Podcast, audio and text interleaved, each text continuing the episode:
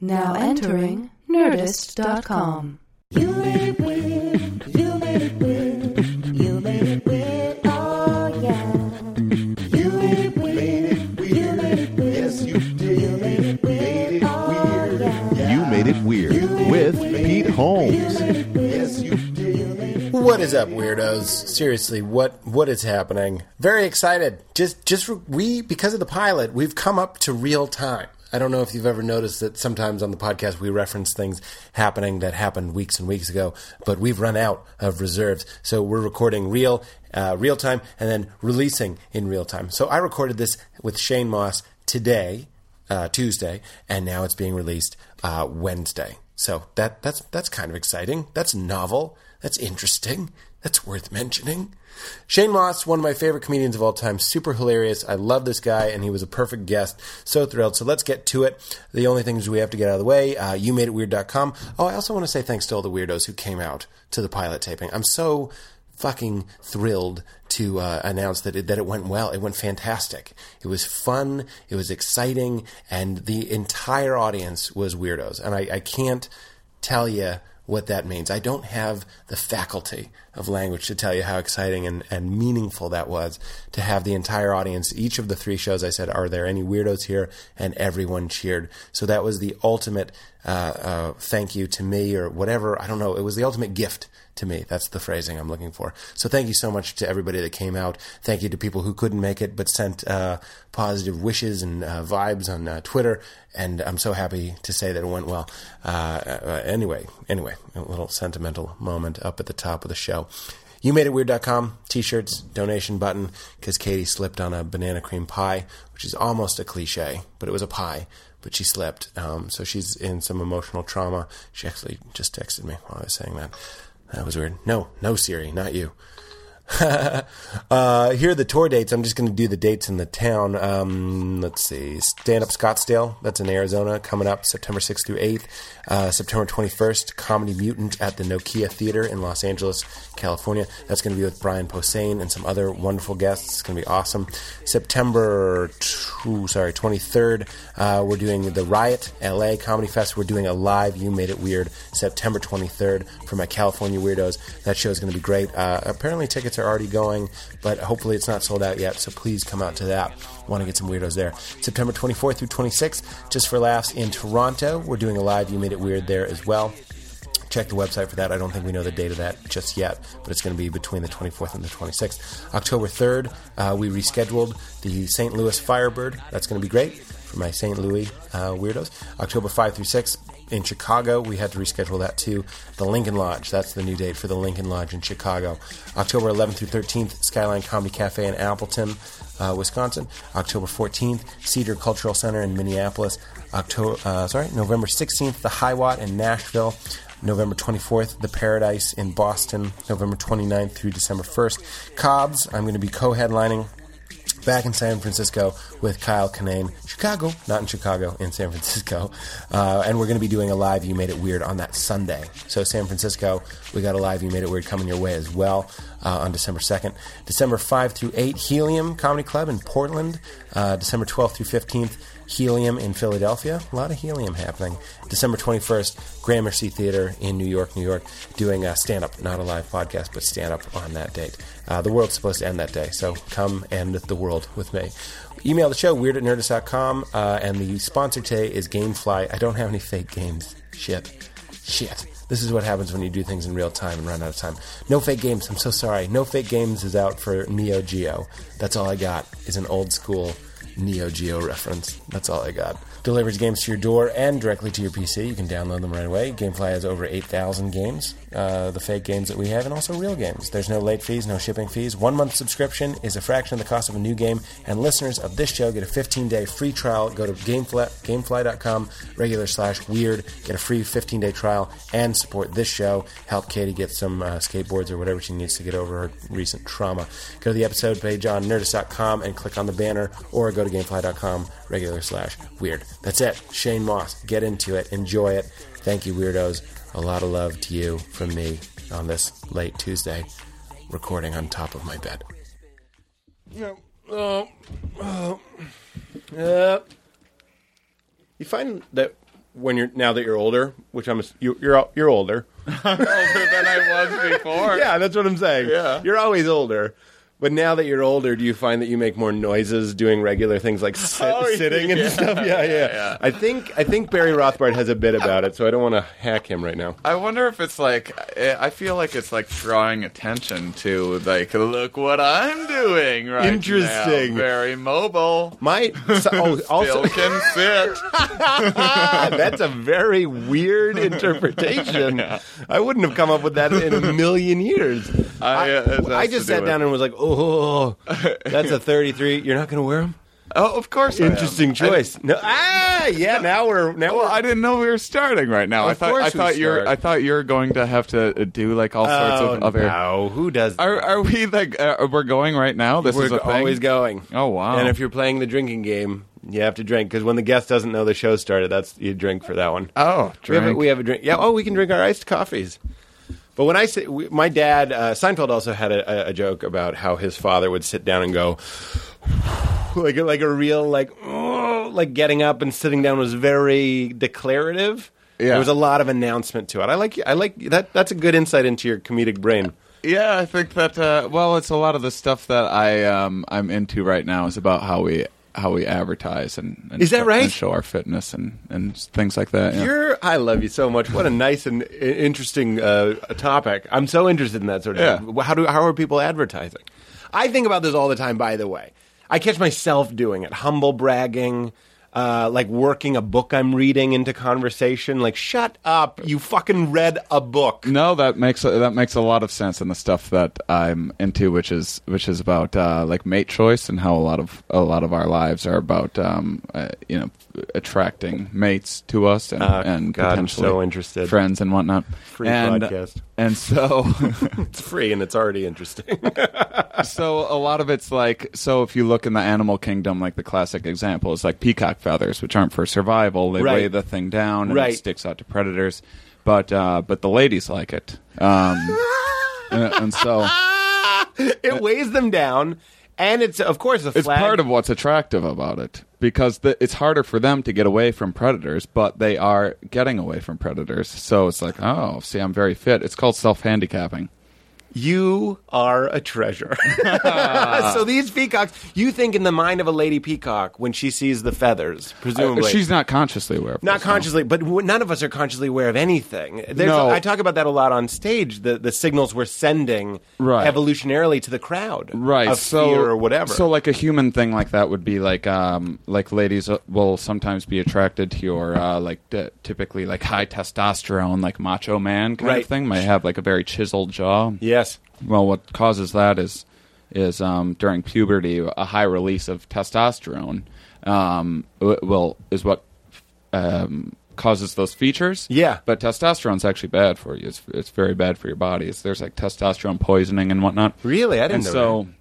So That's why for, I- for your I'm immune so well. system to release that amount of testosterone Yeah. uh, oh, and survive. and and survive it will only release as much as it's comfortable with so the fact that you have released so much testosterone even though it's bad for you it says that your immune system probably was fairly well Good. off to start with Ah. for it to but we're just not consciously aware of So you're like, looking at Don- that stuff like a lady or me looks at Don Draper and is like, "What an attractive man!" And somewhere in our recesses, in in our lizard brain, we're like, "Oh, he can fight off a cold. He won't die come winter." Right, right, right. And contend to me. Yeah, yeah, but we're into, I mean, a variety of things. So, so you say, um, uh, you know, oh, I'm reading a book, I'm very smart. That's just advertising your your mental. Exactly. Yeah. Of course. Yeah, And that's why do- we learn like a lot of superfluous words and, and uh, things like there you that. go. So you memorize these words that are basically unnecessary. your fifty cent word. yeah, yeah. Also, yeah. money too is a big thing with guys like flapping that dick around with the wallet. Oh, Yeah, well, that's if you look at any of like the main brand stuff or anything like that. That's just uh, Brand- I I have so much wealth because you couldn't just go. You could go up to a girl in bar and be like, "Hey, I'm a billionaire. Why don't you come back to my place?" Right. But talk is cheap. You have to you Right. have to show it. That- So and it's also presumably nicer or more subtle or cooler to just wear a nice jacket.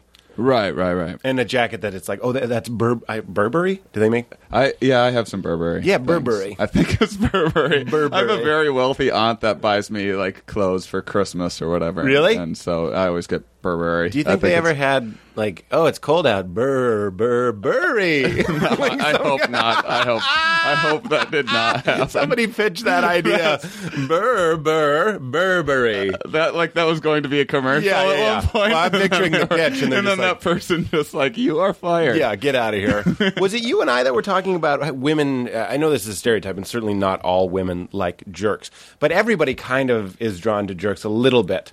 Uh, was it? Were well, we everyone's talking about different to. Uh, to uh, everyone's attracted to different things. First off, sure. but Yeah. but uh, I- I, Classically. would, I would say I would say evolutionarily speaking, the stuff that I'm too into would say the reason why women like douchebags is say is say um or or especially younger women or whatever. Say you're a guy that likes to sleep around with a bunch of women and and you're real smooth with ladies or whatever, Mm-hmm. and uh, and it's it's more like a lady will hear a line and it's not like it- it's almost like I can see that working on other women. It's Hmm. not like it worked on. th- It's like oh, I can see other women liking that. So this is like a high value mate. So then, so then, if if you were to breed with a guy who was um, a bit of a philanderer and slept around quite a bit, Yeah. uh, the idea is that hopefully you'd have uh, what what some call a sexy son. Uh, uh, and then your son would then go on to sleep with a whole bunch of women, and then more of your genes would spread on. What? Yeah. Mind blown free podcast. I can't believe that. That's so interesting. Yeah. And of course, you're saying it's not consciously happening. No. Somewhere deep, lizard brain style, they're Right. going, oh, I want, all humans want their DNA out there more, even women. Women as well.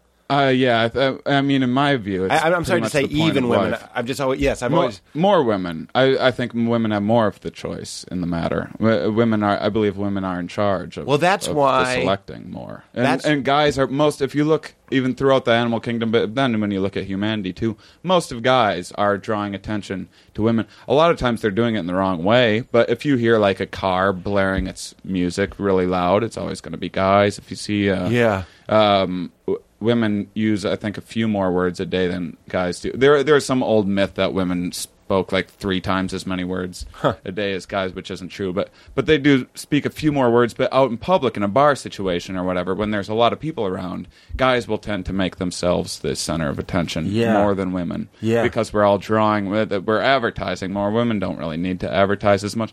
I think it's why there's not as many because men and women are equally as funny, but uh, this whole idea that men are are uh, inherently funnier, and that's why there's more stand-ups. I think it was really we Right. just are needier for attention, plain and simple. I think that's why more men It's a are performers. I mean, women can just wear like a little low cut Yeah. thing, Yeah. and like in the, like a little bit of cleavage Right. will get them more attention than one of my Conan appearances, or you yeah, know, that's something true. like that. I dated a woman with big, big boobies, and she, I, I remember being like, I want to be as famous as this girl, like because we'd walk around and, and it was. I think have I said this on the show before? I haven't asked you, Katie, in a while.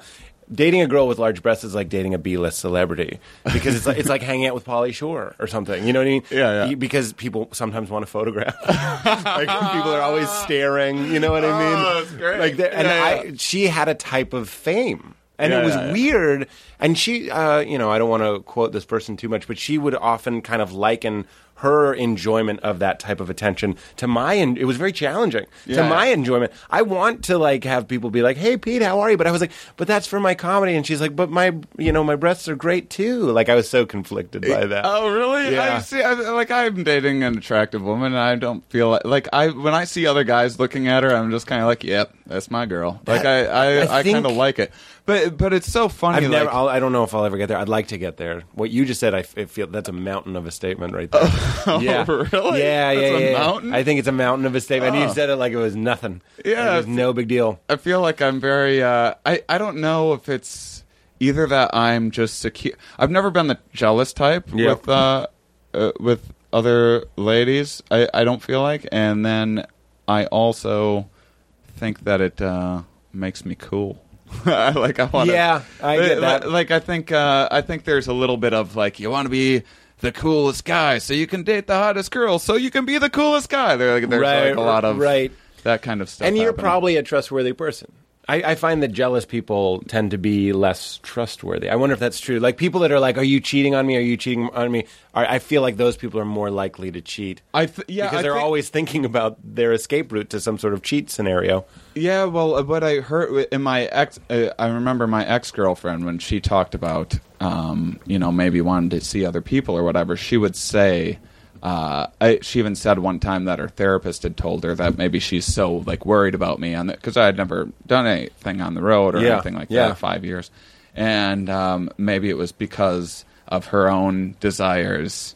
Oh, to- she was projecting it. Yeah, yeah. So That's interesting. I don't know. That was a five-year Who- who knows? relationship. Yeah, yeah, I remember that about you. You, uh, you uh, were in a long one, and now you're not. Now you're dating a comedian. Yeah. I think I, I'm forgetting April her name. Macie I follow her. I follow her on Twitter. Yeah. and she's an underwear person. she, she has pictures of herself in underwear Yes. online that you can look up for your enjoyment. Yeah. See, that's another mountain right there. Like that. is. That is so. I, I think about this all the time uh, because of my wiring. Sometimes I think like one of the sexiest things to me is uh, is like it, my sexuality is repressed. So that's like out there. You're like going like my my girlfriend is an underwear model and I'm okay with that. Yeah. Whereas it like would always be hotter to me. And this is I'm not proud of this for me to not be okay with that. I'm like I think that's dirty and I don't like it. And then like ta- take it out on them sexually. You know, maybe.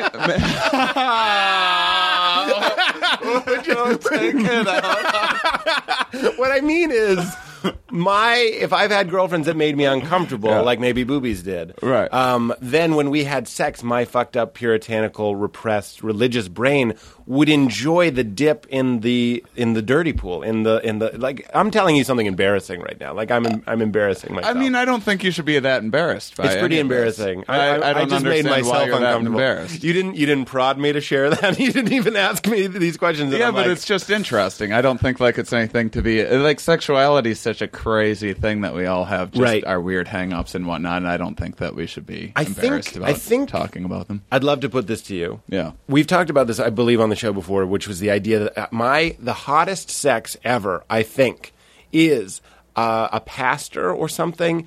Uh, one, one of my pastors at my church when I was growing up. Uh, fucked a woman he was counseling. Now Oh, he was yeah. married. I don't know Yeah. what her deal was, and I was like, I bet psychologically speaking, that was the best sex in the fucking world. Because it's not just oh my girlfriend's an underwear model and she's hot and I'm okay with that and people can send. I'm not saying you don't have hot sex. I'm sure you do. Yeah, but if good. you're fucking somebody that you're like counseling and you believe in a God that is yeah, yeah. so, So, you're doing mad at everything you, that's so yeah, wrong. you are just putting your You mouth. might as well enjoy it. yeah, Right. and, and but like I, Uh, li- like uh, you might as well have sex like you're going to hell afterwards. Exactly. That's what it is. You're Yeah. you're you're fucking in all you know these what's bells. strange is I don't have any of those, and I have like I.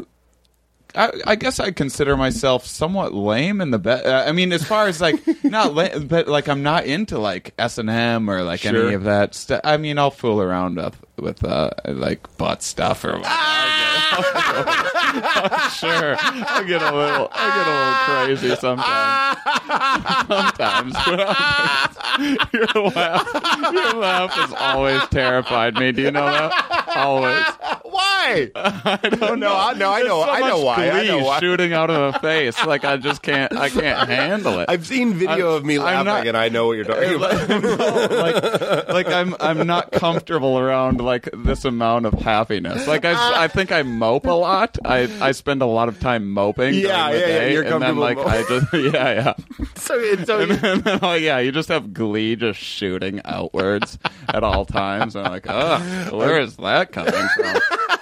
I, I don't know. Like butt stuff is where it's coming from. Your beautiful admission. It's not just the joke. It's the beauty Beautiful. of the admission of like early in the show. Yeah, yeah. What it is? What my laugh? I think what's happening is is it's a it's a recognized, love your like, laugh. I oh hate no, I. I I didn't feel like you were judging. What you don't like your laugh? Can I let me Hate finish it. because Okay. what it is is I love agreement more than anything. I love agreement. I love community, even manufactured two person community. Manufactured meaning we decided to meet here and talk and stuff. Right, right. But like you playing along is the most glee-inducing thing in the world. So if I'm Right, like, right, right. "Hi Shane, it's the middle of the day. You haven't had much of your coffee. We just started, and I tell you that sex is hotter for me because I think it's dirty." And then you're like, "I don't. I'm a pretty sexual S and M and butt stuff." Uh, no, That's- I that's don't what do is. I know you don't do S&M. I S&M. conceded that. Sure. I also stuff. was listening to you so intently that I was like, "What's he going to confess?" You're like, "I don't do S and M. I mean, like occasionally I'll tie the person up or whatever." but Yeah, butt no, stuff. no butt stuff. Full Uh, on butt probably- stuff? Probably the kinkiest. Are you Um, allowed to talk sure. about that? Sure. Yeah, I can talk about that. I've things. never done full on butt stuff, I did. Uh, and that's the funniest thing to call anal sex ever. Full on butt stuff. I, you know what I love? Full on butt stuff. I'd love to see that on a porno because you know how porno boxes. You remember like back in the day. they'd- okay, let me be specific. Yeah. I saw this porno. I was in Israel, one of the most religious times of my life, and there was this adult section of the of the movie uh, store that we would go in, and I was so uh, churchy and like repressed. All I wanted to do was rent these pornographic films. That's all I wanted to do. Yeah, I didn't yeah. even want to fuck real people. I just wanted to be alone with these tapes. And one of them I'll never forget said, and like it- it's such a shameful and kind of grotesque. It is grotesque thing. Grotesque meaning it's so blatant, not gross necessarily. But it says every girl in this video takes it in the ass. It just said in huge stuff. Now that would be so much more playful if it just said every girl in this video engages in some serious butt stuff. yeah, Uh, or uh, except one. Except, like you have to guess which one isn't going. You need to add that element of suspense. Why am I watching the whole Yeah, tape? yeah, yeah. Hey, spoiler alert! Yeah, every yeah. one of them takes it. Yeah, yeah, yeah. How about a little narrative? Which one abstains from the butt stuff? It's not the one you think. Yeah, well, that's just like uh, I, I mean, I get the rush of like uh, some of that stuff because it's like, what's going to happen? Like everyone, uh, You- like I feel like uh, Wait, are we talking about pornography right now? No, just regular sex. Oh, okay. Of just like being. I think uh, I think everyone likes to be like a little bit scared or a little bit like, well, what's gonna? Interesting. Or I think ladies sometimes do. Like I think Well, like don't like they- sometimes I'll just be like, boo, like right in her puss. but Right into her foot. Boo! That's only going to get laughs. That's only going to get laughs in the. And you said you were boring in the bedroom. You're you're you're an apparition downstairs. hey, there's a good word for me, ladies. That is a good one. That's my twenty-five cent word. But uh, yeah, I, I think I think sometimes ladies. I I mean, I think that's I haven't read it, but I I get the gist of the Fifty Shades of Grey or whatever, and I think it's like, oh, it's dangerous. It's a little bit like, like I think um. Like I think like a girl will like like a little bit of like a like a like grazing the the rim around the bottom. I wish. I wish. And I then- wish and people then I could think- see this. You just did it to the air. I, I think that, and then, I, but I think that if you go all the way in, they're like, oh, oh, that's what it's got. I think they like like the being scared more, Being Uh, scared of butt yeah, stuff. yeah, yeah, yeah. I, I like the idea of it, like, oh, what's gonna happen? I think that's more um, fulfilling for some ladies than I- the I- actual. I agree with uh, you. Thing. I also think.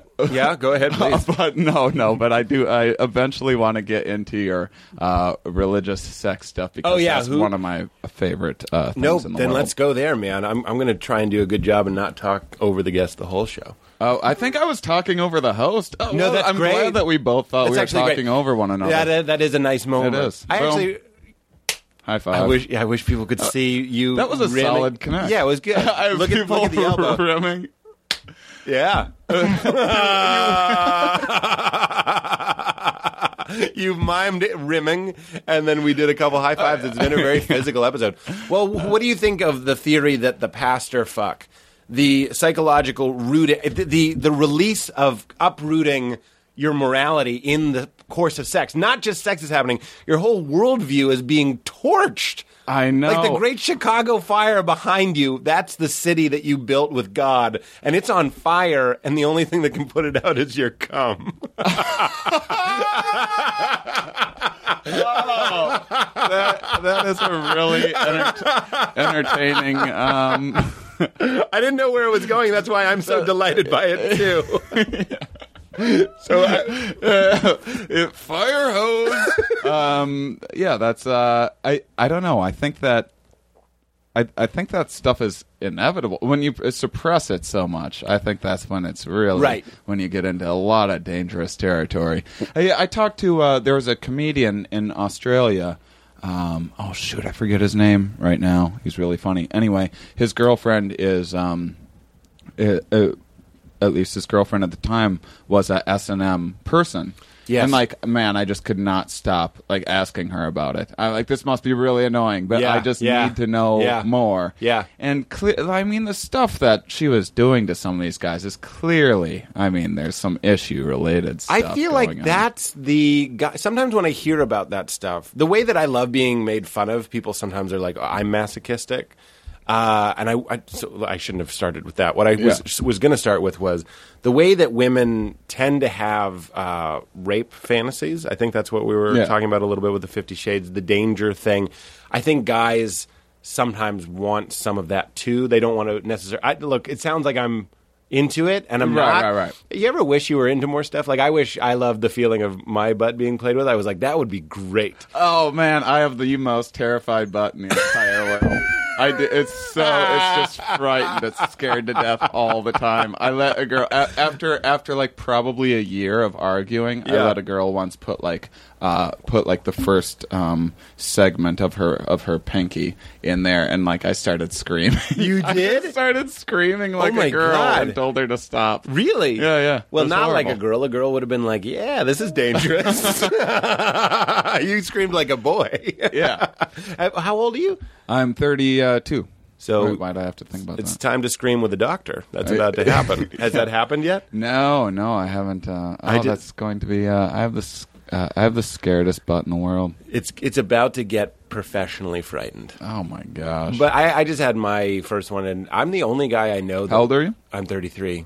oh, and shoot. this just happened. And he was shocked that I hadn't had it yet. Oh, boy. My brother's 35 though; he hasn't had one. Oh, Some people put it off a long time, a long, long time. but I, I had it, and it's real in and out, and uh, it wasn't that big of a deal at all. But then, like for days, it was like uncomfortable, like sitting and stuff. I think I mentioned it on What? Yeah, Really? I had to like. Oh no! I had to, like, one cheek I it. wish you wouldn't have told me that part because I'm like, oh, just in and out, no big deal. I'm also the only person. No, no, no. I the, the headline here is it's not a big deal. Okay. The, I'm then I'm only the only person I know that for some reason, you know, my my doctor does have big beef fingers. I'm just kidding. I'll tell you, I was eyeballing those hands when I when I knew he was going to do it. I Oh, was like, boy. let's see what we're working with. What are we doing here? Uh, yeah, I feel like um, I I don't know what it is. I'm very comfortable with my sexuality and everything else. And Yeah. I still just I just have I'm But real it, scared. it it doesn't. There's not enough happening in there for me to be. It's not like a, a man vagina. There's no there's no clit or anything. There's. There, I wish. I remember when I was. Although, what a great thing to yell like at a at a woman. What? Like as you're like bent over, like get in my man vagina. I don't know if it sounds more or less pleasant calling it a man vagina. mangina. Yeah. Get in my mangina. I wish I wish that did it for me. Yeah. And then occasionally, I think this has come up on the show. You watch some weird porn, like your porn search gets weirder and weirder, and then you see something, and I've had the thought where I'm like, I'm so glad this isn't doing it for me because if it did, I'd be the guy that just loves whatever. Yeah, I actually um, I go down the porn. Like I don't uh, I don't look for riskier stuff. Ever. Really? I look for um, Meat and potatoes. I mean, I've seen I, I've, I've seen uh, you know some some risky behavior before. I don't really care for it, and uh, now I look for more like uh, I'm I'm into amateur stuff. Like I really I'm into voyeurism. Oh, you- you- like my yeah. my fantasy is like I if I'm going to picture something, it's like me watching someone else do it or someone else like watching me do it. That's my thing. Interesting. Yeah. The them watching you. So, but you don't think sex is dirty, or do you? No. But why would that? If there isn't the dirtiness to it, what's the thrill? Watching people fuck. I catch myself having embarrassing thoughts. Like sometimes the fact that it is pornography is what turns me on. I'm like, you did this and you let everybody see it. That concept is what's hotter to me than what what's happening. Um, Isn't- I like I'm like kinda I wasn't out. supposed to see this. I like I like um I like the idea of of I, I guess it's what people are drawn to with reality TV or whatever. I'm like, oh, I wonder what other people are doing. Yeah. And of course, there's a camera there, so Sure. they're probably behaving Right. differently. But then people want to see uh, uh, seeing me or whatever. I I don't know if it's something like. I want them to. What a great job I'm doing right now! I, oh, I bet my friends would be impressed. they would. They would not be impressed in any way. There's, there's no way they could be. So you're doing some sort of special spin move. Uh, yeah, Or like a- uh, a- I'm not doing anything special. In my, mi- in my mind, I am, but in hindsight, no. A flip from being on your back to being on top without coming out. That you want a crowd there for that. yeah, yeah, yeah. Yeah, just like a very basic kind of maneuver. I'll do you one worse. When I'm in the airport and I'm dragging my I think I've said this before. When I'm dragging my bag and my hand is this way, like over it, over the top. Yeah. And then I have to flip it while mid walk, you know, still in stride. I'll flip my hand so now it's under so it's more comfortable without without slowing down. And I'm like, somebody should have seen that. That was incredible. Like there's a weird part of my brain that people are very familiar with Yeah, from the yeah, show yeah. that is just like, way to go, Pete. You are you're doing it. Uh, Now, uh, are you from a small town?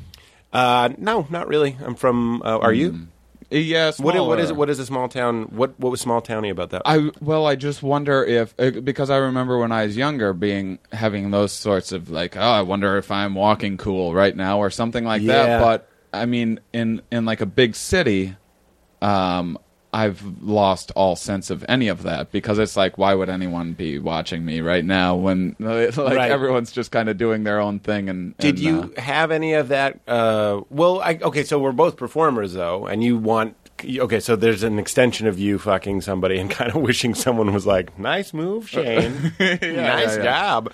And then the, the- an extent, my weird extension of that is thinking somebody's going to be impressed by the way I'm walking at the airport, which sounds crazy when you say it. Do you have any of that, like waiting for people to validate everything you're doing? Not in a bad way.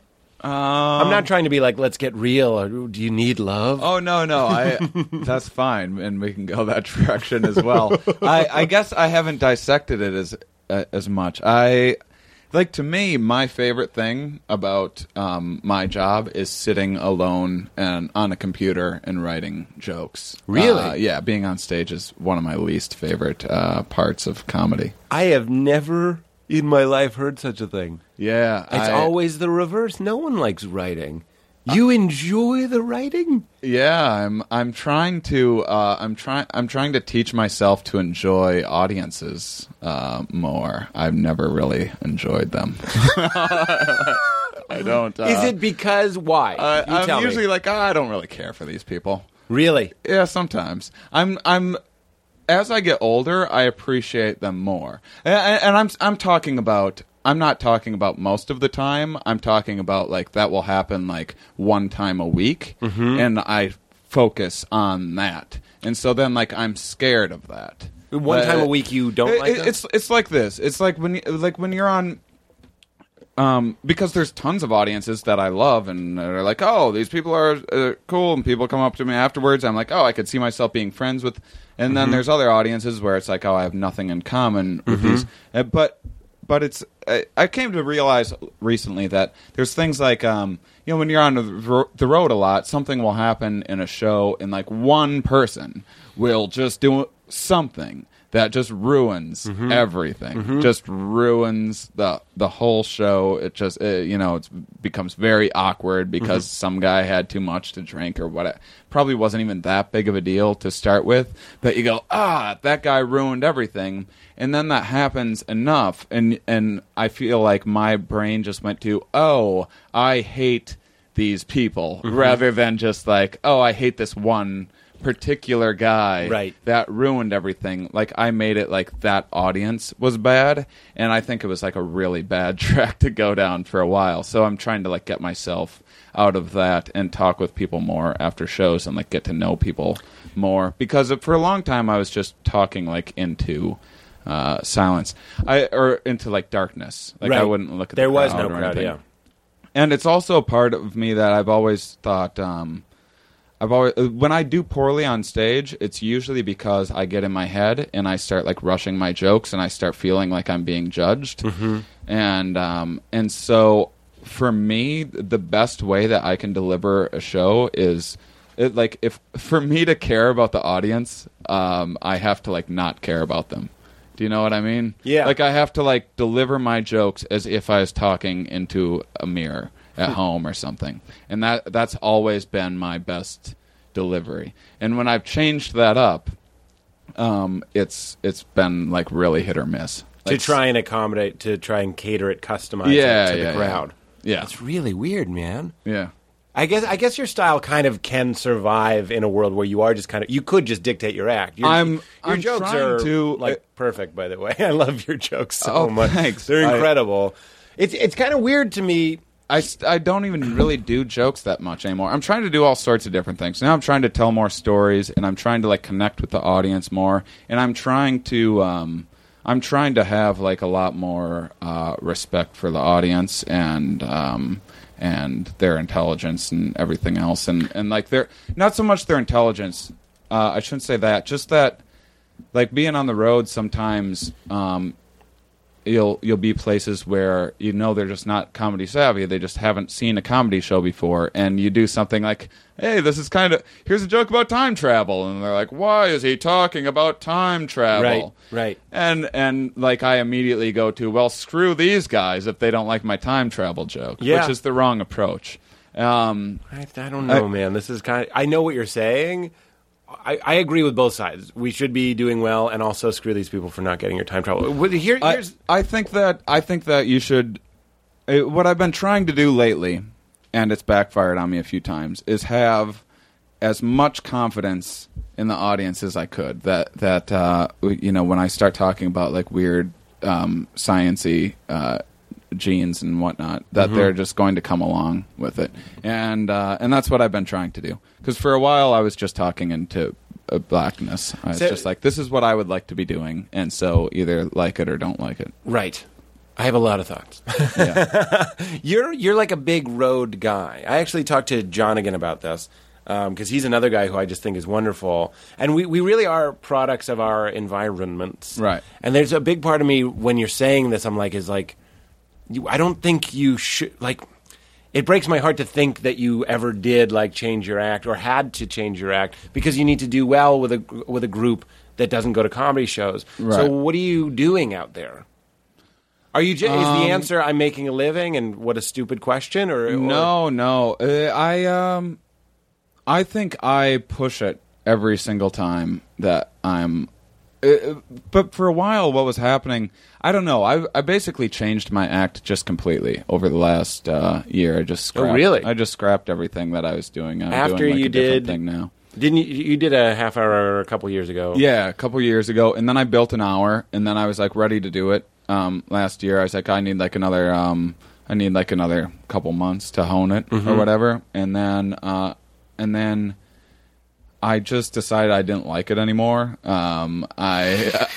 What was happening was I was like pushing because because like I felt this way like on the road like oh they, you know some of these people they aren't that comedy savvy so uh, well screw it. I'm just gonna go this way anyway. I was I was going more the direction of like um like a Stanhope or a CK or something like that with like doing like outrageous kind of not not at their level. That's not what I'm Right, saying. right, right, I but but like um and, and so to me, I was like, oh, but Stanhope and CK are already kind of doing that, and they're doing it better than I ever will. And uh, there's nothing like interesting about the way that I'm doing it. I'm just like telling abortion jokes because fuck you guys. This was your new hour. The, the hour that you lost interest in was the one where you felt thought you were trying to be like Stanhope or whatever. Yeah, it was just like I was just seeing like how far I could push it, basically. Um, and and then I wanted to just do something that was like more interesting to me, and so I started doing like more weird, like sciency things recently. Right, right. and uh, and so my act now, and so it was like really hit or miss for a while, and that's why I'm trying to change. Like, uh, I'm trying to look at the way that I deliver things. I'm trying to look at the way I connect with the audience, the way that I think about the audience, um, the way I, I. I think for too long I got into just this rut of like uh, of being frustrated um, on the road sometimes, and it just because it'd be like one or two people would ruin a show, and I'd be like, oh, all these people uh, suck, and they don't. Most of them are like great, really enthusiastic people, but you don't remember those five awesome shows in the week where you went out and killed. You just remember the one guy on Right. show six that ruined it on a crappy Sunday night show, Right. And uh, and then you're like, well, screw all these people. Right. The road So- is so difficult. You're, you're touching on a lot of interesting things. The road is really hard, and you. Um, I, I, I assume you have fans, but when you do a lot of shows, it's going to be for people going to a comedy show. Yeah, yeah, no one knows. Right. Yeah, I I mean, I'll I'll draw like maybe like twenty people in a week or something like that. Okay, so Uh, that's a may- maybe a hundred if it's like a if it- it's a market that I draw right more people. and that's really good. Right. and that's most comedians. Most comedians aren't drawing at all. And and I Right, used to right, hate- right. what you're making me remember is when I would go on the road before I had any draw whatsoever, which was very recently, and like I hated it. I and I was like, "What's the point?" And it just was killing me, and it made me hate audiences, and it made me judge people and get really Right. closed and stuff. And then I was now like doing uh, the podcast, for example. Now, even if I go to like a, I'm, I, I am going to Peoria. I just had a date in Peoria. I'd like to think there'll be some Illinois people that will come out and see me.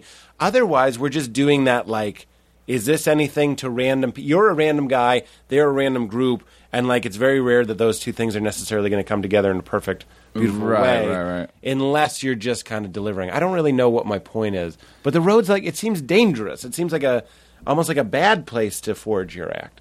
Yeah, it, well, I mean, it can be, but I think it's. I think people run into danger of doing too many alternative rooms and too many uh, road rooms, like uh, too much of one or the other. I, I hear too many people go, "Oh, these alternative." Com- uh, What's the alternative to comedy? You know? Yeah, yeah, yeah. And then I'll hear alternative comics be like, "Oh, these road guys are all hacks or whatever." And I think right. they're just both wrong. Yeah. I mean, I've always I've I've liked to consider myself a little bit of a hybrid in between. I haven't really been out since I've been in LA, but I felt like I've I've done my share of of hip rooms, Yeah. which I actually do tend to enjoy a bit more. I mean, there's so much fun and and Well, I love experimenting and everything. And Yeah. it's like when you're on the road.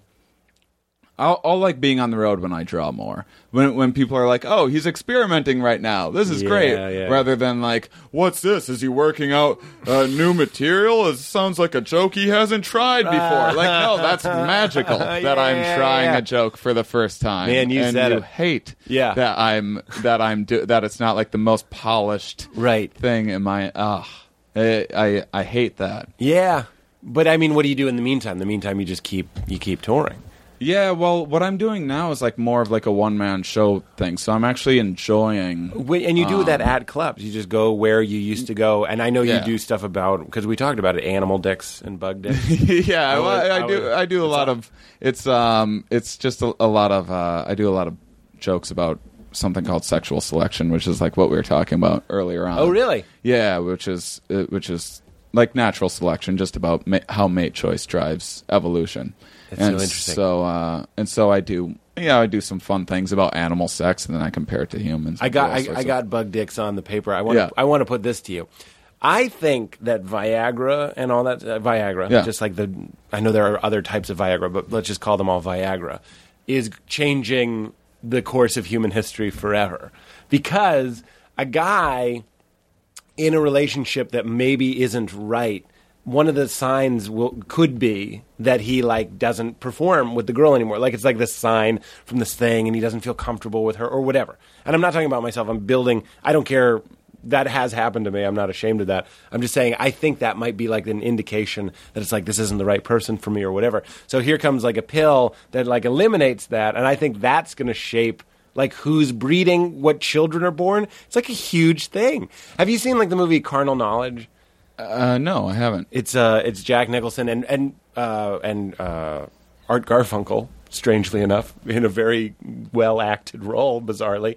Anyway, the whole movie is about how like basically for me the undercurrent is about how dudes lose their erections and stuff, Yeah. and how that shapes their world. He ends up with uh, Ann-Margret, you know Ann-Margret from the 60s, 70s. Yeah, yeah, Re- yeah. Really vo- voluptuous. Jack Nicholson is tired of losing his erections all the time, and he feels vulnerable, and it makes him feel like shit. So he marries Ann-Margret because she's a bombshell. Yeah. But like they're not right for each other; they hate each other. And I was like, that movie in this day and age, he would have been with whoever because he could take a pill and it wouldn't matter. You know what I mean? Right, right. We, I think we talked about this. You were the one that told me erect the, the uh, natural state of a penis is to be erect. Yeah, yeah, yeah. Um, yeah, there's there's stuff at the uh, at the base of the penis that like there's muscles that contract so that uh, so that it will stay limp. Otherwise, we just have a boner all the time. There's uh, that that's that's not uncommon. There's um there's like the praying mantis has something like that. Like the female will uh, will rip his head off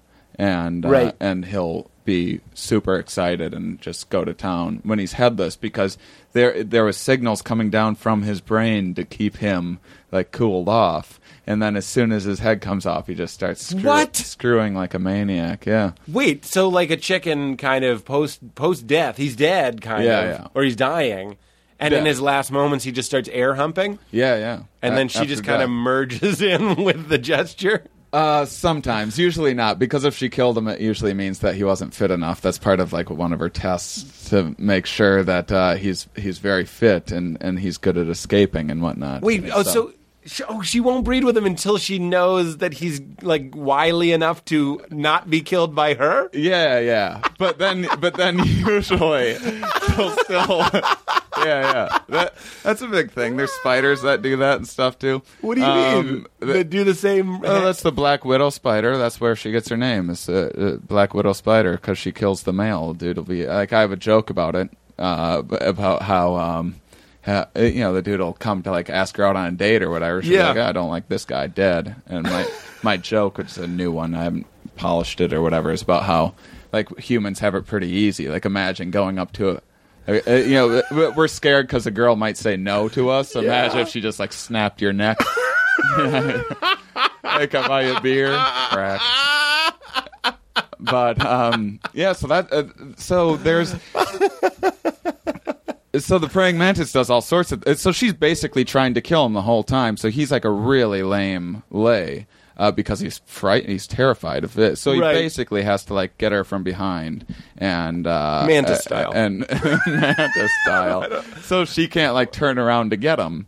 Um, and- but then afterwards, she'll kill him again, uh, or, or she'll kill him anyway, even afterwards, because then uh, she gets all sorts of nutrients and stuff like that. and he's from him. depleted Yeah, and Uh, probably looking for a snack of some sort. Yeah, and then yeah. she takes his head off. there's uh, there's Even if he does a good job and she does take his, uh, then he has to get the hell out of there. He has yeah. to run away. Well, he's like the closest source of nutrition, and, and the more uh, nutrition she gets right afterwards, the uh, the better chance of fertilizing the egg and everything like that. But she will sometimes. Sometimes they'll ride the guy after. They'll rip their head off and be like, "Ah, he gave it a good go. I'll, uh, you know, he looked like he was pretty good at it. I'll have sex with him now anyway." And, and he's going crazy and like really vigorous, uh, vigorous sex once his head's off. Yeah. you know, you know, sometimes, you know, sometimes like you're having sex, and like, like I feel uh, like the craziest sex is always like once you get outside of your head. You Yeah, know? yeah, It's yeah. just like ah, like something happens.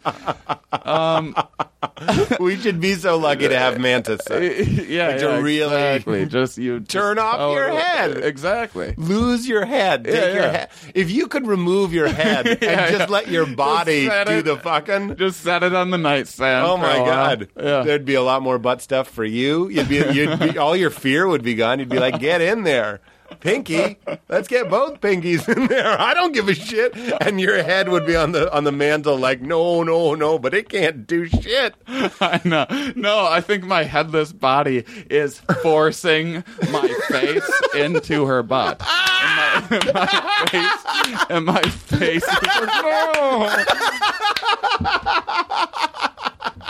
The headless body incorporates the head as a sex toy. Yeah, yeah. My headless body hates my head. It's always not letting it do what it wants to do. And it's now like, here, take this. That's fantastic. Well, that's where drinking and stuff comes in. People are Oh, trying to shut your brain off. I'm Right. constantly trying to shut my brain off. There have been times before, you know, where I'm like, oh, I think I'm going to have sex. I need to. This isn't every time, but sometimes your brain isn't like in comedy mode or some other mode Right. that is so far away from sex mode that you, you're like, I got to get liquored up a little bit. I also think that there's another thing to do with that that I've been thinking about lately about how I think the reason that we're attracted to people and why we like looking at people is is that our subconscious is constantly on the lookout for flaws, like red flags. So that's why it's like like why is it so great to like you, uh, you look at a lady, you can just like stare at a you know like why why is that appealing? Yeah. that you can just stare and stare at a lady. Um, but your your subconscious is just constantly on the lookout for for mutations and defects and and uh, just sizing people up. I think that's part of why relationships are hard in the long term because you you go with a girl or a guy first, and a, a girl might be like, "Oh, yeah, great." Great guy, his hair is kind of thinning a little bit. I can work with that, you know, not a Right. big deal. And then, you know, in the relationship for a couple years, and then he puts the knife in the wrong drawer, or you know, whatever, and and and this and, and you start picking up on more and more flaws, and all you're a sudden- building your case piece by piece. Yeah, I think Yeah. that's I think that's what's happening, and I and so I think that's why alcohol um, is good at inhibiting it because it, it, you're you're uh, it impairs your vision and everything else, so you're just less able to pick up on flaws. Yeah. and therefore it's like, well, why wouldn't I? No, Right. this is a flawless person Right. in my drunken. Because your brain, brain. wants you to again to, to send your DNA with a good person, Right, Because it thinks right. we're making babies, Right, right, right. not Always. just, not just headless sex. Yeah, I think it thinks we're putting f- forward children. right, That's right. wild. That's really incredible. Well, you also told me that there are. this is this is going to be fun to keep going back to. That there are dicks that like hook and shit. Oh yeah, there's uh like the best the best dick that there is is um, is is the damsel fly penis. Uh, if you if you Google that, you did when yeah. you told me about It's this last time we. You showed it to me. yeah, it's amazing. Um, what is the purpose of that? so so there's like a balloon thing that goes up and infl- basically what happens is um, females are typically the uh, the the ones that tend to sleep around a bit more um, in in most species.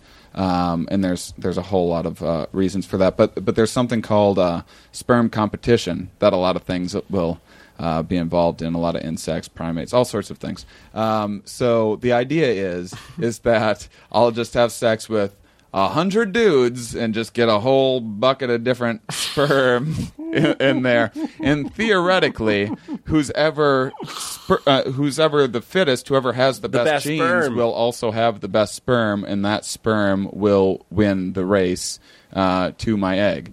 And yeah. and so so they use this kind of sperm competition thing. But guys so there's like an arms race. So then guys they but they want it to be their sperm. Mm-hmm. that gets to the egg. So uh, so guys develop all sorts of different defenses um, Against other uh, sperm. against other sperm. So sometimes their their sperm will have toxins against other sperm and uh, all sorts of different things. But in the damselfly they have um, at least in this one particular species they have uh, uh, like this balloon comes up and like and there's like forceps and everything and and then basically these hooks just start scooping out other guys uh, sperm to get rid of it and then and then they inject their own after they have like all these little hairs and everything that really scrub it out and Wow. then they, uh, get, and and bees like honeybees they're uh, when because it's like thousands of dudes going for one lady so their testicles explode and their they die in their in their uh in their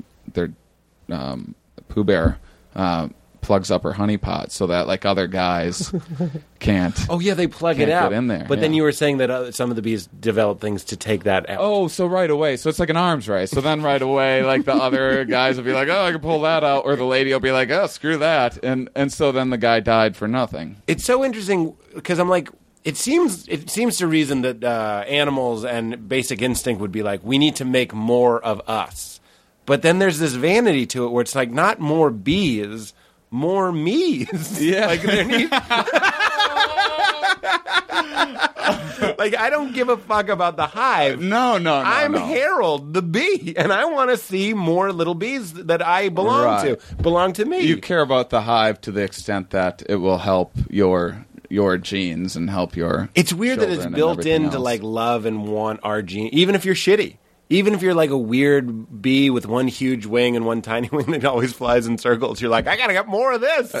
We gotta yeah. get more lefties, more of the lefty bees. What the world needs Yeah. is more of me. That's just in us to. That's to that crazy. way. Yeah. And that's and that's happening with us currently. I'm still. I'm, I know Yeah, we already talked about. So it, there's yeah. the whole. Uh, so that's that's uh, outside of sexual selection. A lot of a lot of uh, um, uh, altruism is explained through. Um, uh, like reciprocal altruism, like something like you know, I, I do something nice for you, you do something nice for me, Right. but it doesn't always pan out that way, and it's not how am I to know a lot of times. So a lot of times that doesn't make sense. So when you see altruism, and you have to look at why is that happening, Right. And then the other thing is kinship, uh, which is so like your siblings have half of your genes. So if they go out and do well and breed, that's still your genes passing on. So your life is essentially worth two of your siblings or eight of your first cousins, um, as, as far as your genes passing concerned. on. Uh, Yeah.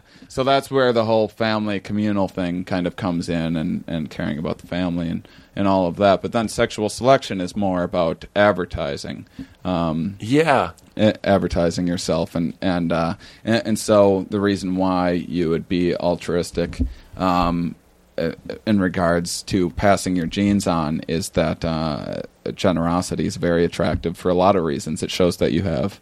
It shows that you uh, are caring. It shows that you have the resources Yep. to be generous. Yep. It shows that you uh, uh, show empathy, which is important for learning. And uh, so Empathy's show, good for learning. yeah, it shows a lot of intelligence. So there's um, so there's something called. Uh, I'll get to a fun porn fact. Uh, uh, Please tie just this so I'm into a not good porn I, am not boring. people No, you're not much. boring me at Um, all. I'm fascinated. Um, so there's something called mirror neurons that we have, which uh, I don't know a lot about. Um, That's what makes us a Jedi? What next? What's that? That's what makes us a Jedi. the stupidest joke ever. Yeah, exactly.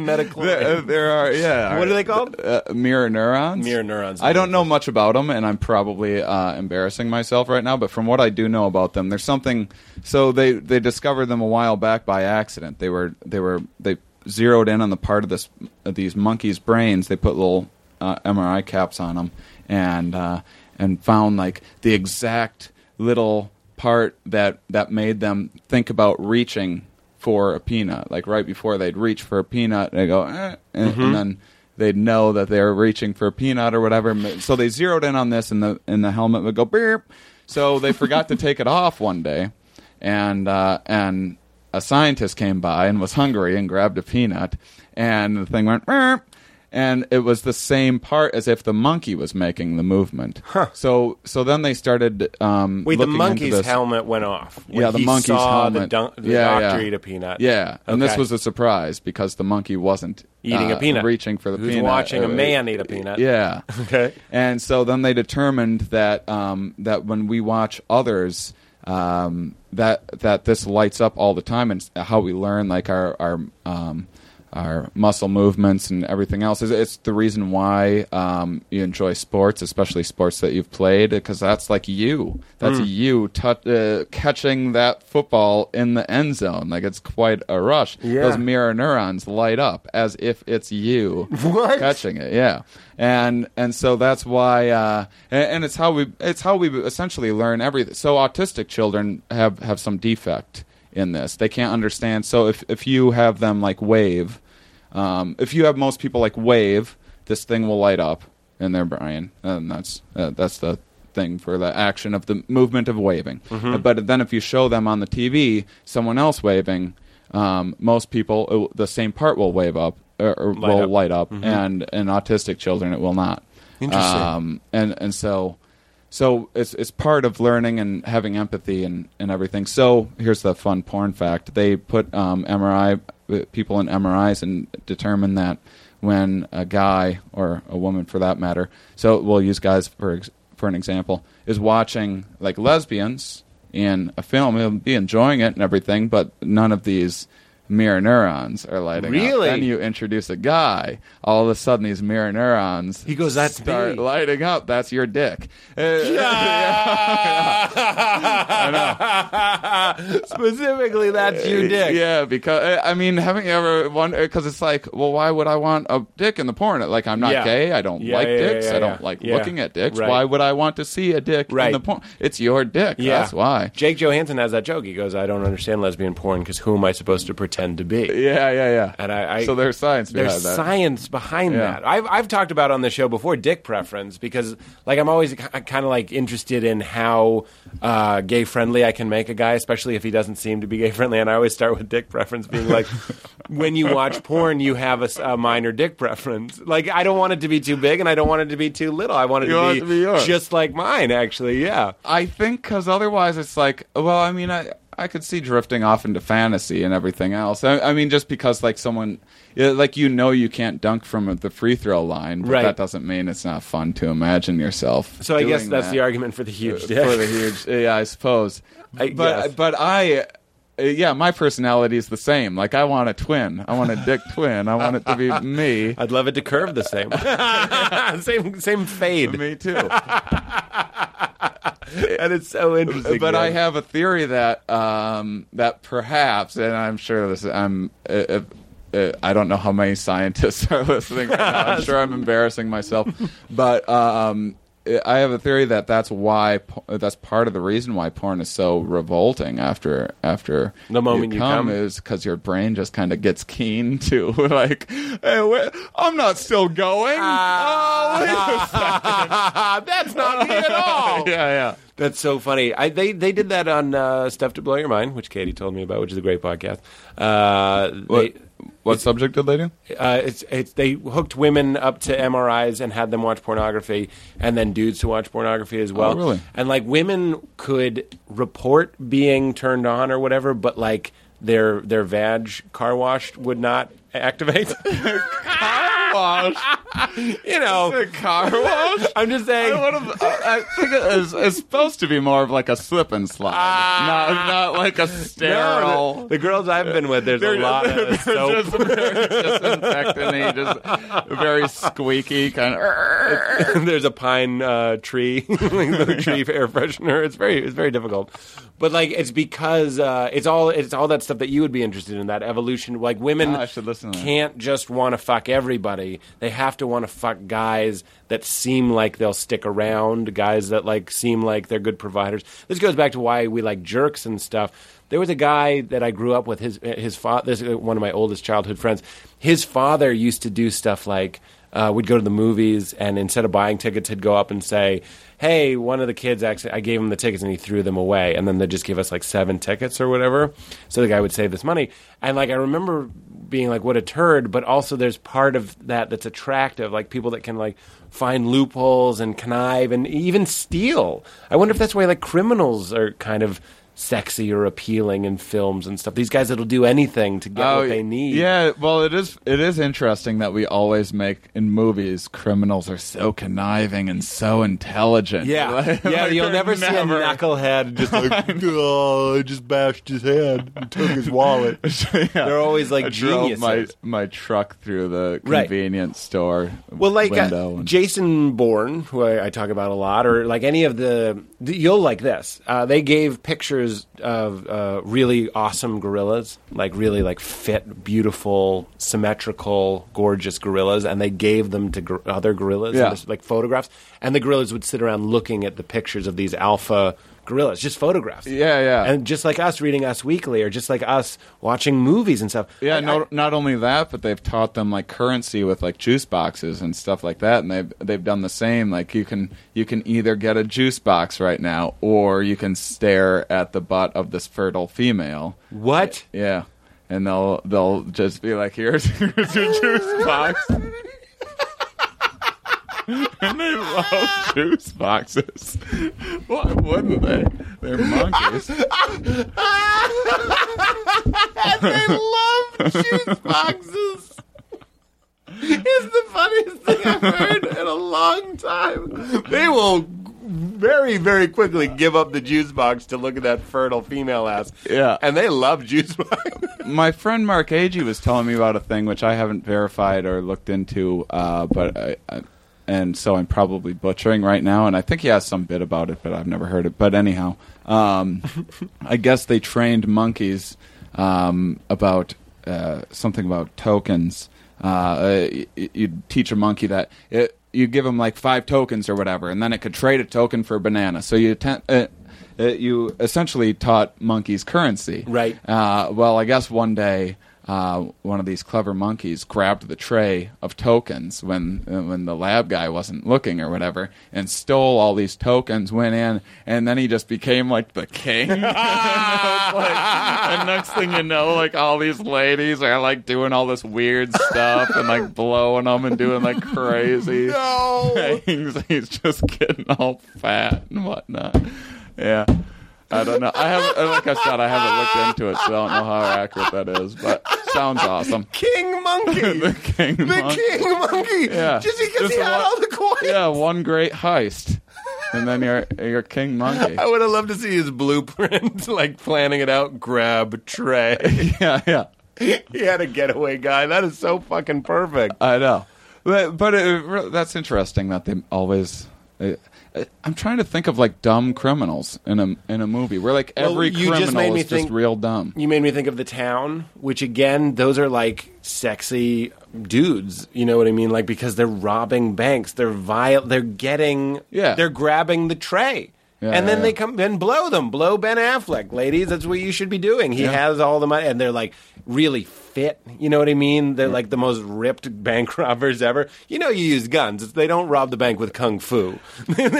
Like in reality, bank robbers are probably fat. Yeah, it's like it's just like, the militia guys that say they're like training for like With know, monkey bars and stuff. When like the for the, when the you know the guys like out in Michigan, there's also Right. and, and they like uh, uh, well the government's gonna take over and take all our guns or whatever you know, the government's gonna do. Right. and so they're like you know we're training our Right, mili- with pull-ups. It's like there's there's these 400 pound men just firing.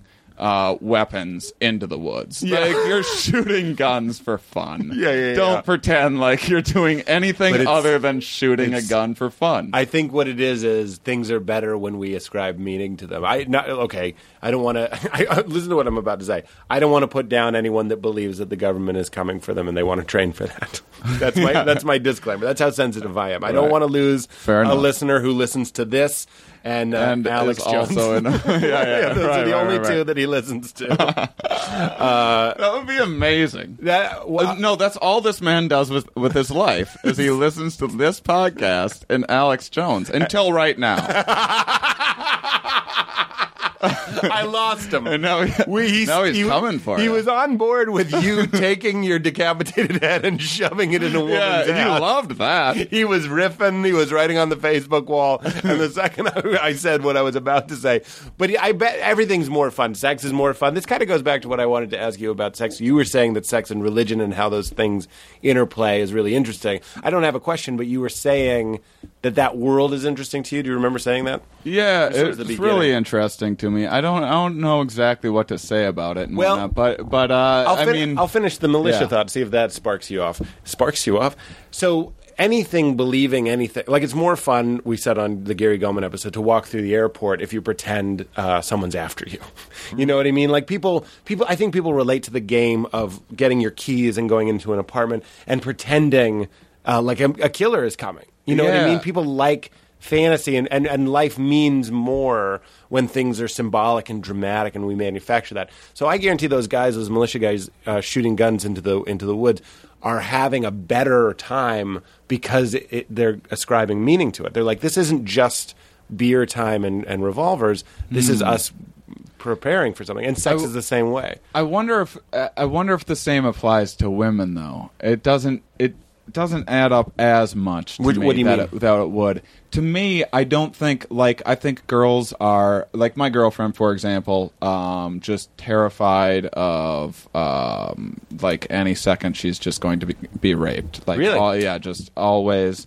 Uh, just like whi- which I mean, that's a horrifying thing that that exists as a possibility. Right. And like I'm, I'm, you know, uh, not saying that she shouldn't be worried or, or whatnot, but there's like uh, her ability to assess risk is is completely out. So like if you're uh, like she'll get mad at me for like not locking the door. Sometimes I'll forget to lock the door. That I, I understand that you don't want someone to break it. Uh, yeah, I get that completely. But then like I'll forget to close the door that's out on our balcony. That's like three stories. It's like a glass door. It's like well, you have to put yourself. You have to follow this logic to its natural conclusion to understand if it's something worth being worried about. So what you think is going to happen is that we live like on a highway. We, I mean, we live on PCH. Yeah. Uh, if if uh, so, like during the day, someone's going to like take out a grappling hook and throw it up like three stories. You know, in front of traffic, then you're going to climb. They're going to climb up there, get to the top, Yeah. try to open the door. The door is going to be locked. Yeah. And then they're going to go, ah, oh, well, that's that then. and then, like, turn around. And then, like, just grappling back. No, you're going to smash through the glass. Oh my God! You're taking this. I mean, I, I, It- it- you I know- thought you for know what I'm sure saying? you were going to stop at the uh, the preposterousness of the climb, but No, you're but actually just saying follow it all the way Yeah, through to like what uh, like you have to think like oh so that locked door i mean I, i'm saying one that that scenario is absolutely Unlikely. ridiculous Yep. and unlikely but even if it were true Right. like this lot this dumb lock isn't going to help i mean right, you can't just go through life Well, we worried do about that- every little thing like that so but i'm but I, my point is is i'm not sure she's getting pleasure out of out of worrying about that kind of thing. I think like guys are like, oh man, if someone broke in right now, I take a knife, I go, "Gah, gah," you know, and, I- and they did like that. You know, Yeah, like yeah. every guy just has this. You know, I've seen enough movies. I know. I know how to karate chop. Yeah, like, yeah. uh, things like that. So I think it's just more fun. Uh, also, I mean, this uh, studies have shown that guys tend to just um, take greater risks and and are into things like that much more. Guys tend to gamble more and, and that sort of thing. Uh, again, that comes down to advertising more. What do you have- mean? Having a greater need to advertise. Like, really, think about that. Like, what if your genes don't really care about you that much? What if your genes are kind of all over the place and they just take? If you're a guy, it's harder to, uh, uh, you know, kind of. Uh, because females are more selective, so it's hard to, harder to get a lady. So if you do something more to draw more attention to yourself, you'll have a higher probability of getting uh, a lady. So even if you fail, well, so what? Your genes aren't going to pass on. But like the male gene is just inherently a gamble. So if you're very successful, then that could lead to lots and lots of genes being passed on. That's why I think guys are.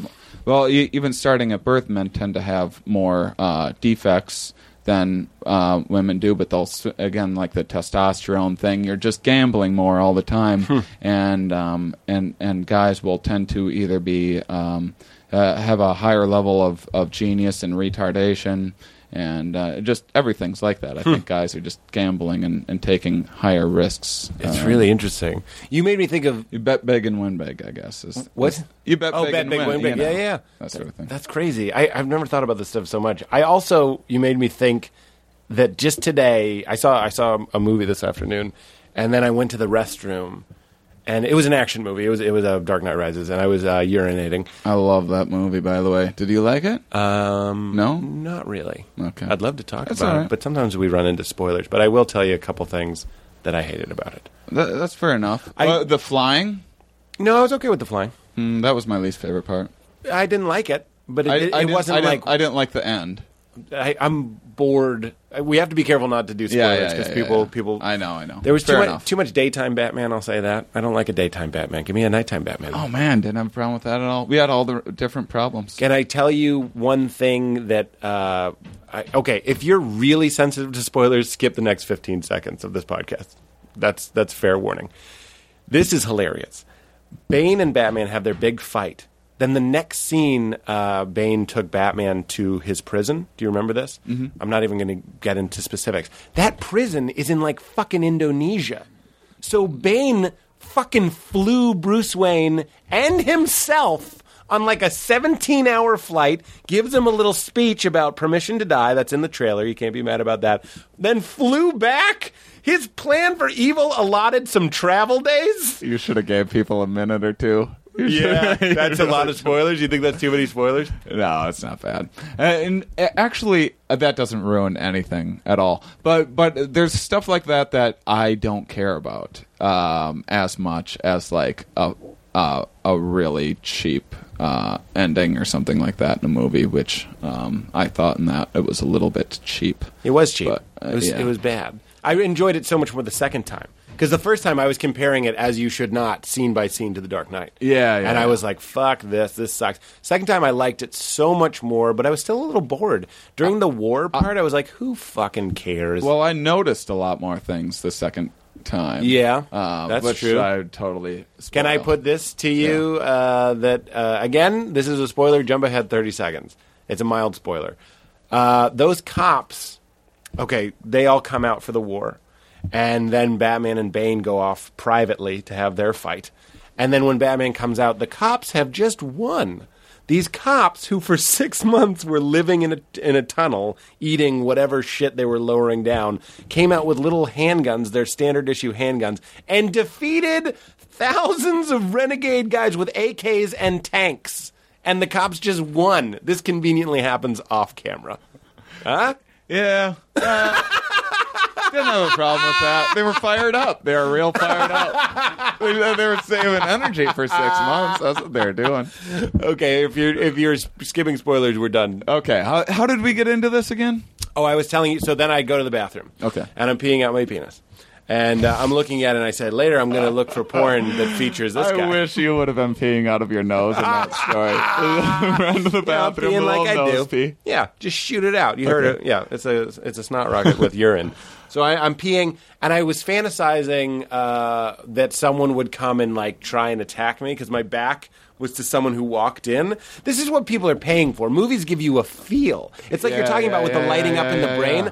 Yeah. I'm Batman. Oh no! Of course, I'm watching the movie and I'm like, I'm Batman. Well, that's those mirror neurons do light up a That's lot. exactly during, what's happening. during, mo- and that's why we cry during movies and everything else. It's because, and it's why when there's a bad acting job, we don't attach to it. All of a sudden, we're taken out of that, And that- and we're mad. and all of a sudden, those mirror neurons aren't lighting up. It's the anymore. same thing like with porn when you come and you realize yeah, you're yeah. not the guy. And if Yeah, Batman, I- thanks for teaching me Pete, that I don't need to compare everything to sex. And my, that's, do you mean? I that's an keep steering it back to sex. No, no. I mean, I just realized, Oh, no. like, maybe I don't need to make everything about porn. I, I could make it. excellent points like your, your one. You could've and then I it- wouldn't just have to be a fucking weird guy that can't stop talking about dicks all the time. Well, this is the non-dick thing. I was thinking I did have my penis in my hand, and I was thinking that someone would like put their hand on me. That's what. This is what you wanted yeah, to have happen in your guy. fantasy. So like I'm peeing. This is like a, a vulnerable thing to kind of admit. It doesn't embarrass me, but it's like gives you a little insight. It's a, it's again pretending that a killer's after you with your keys.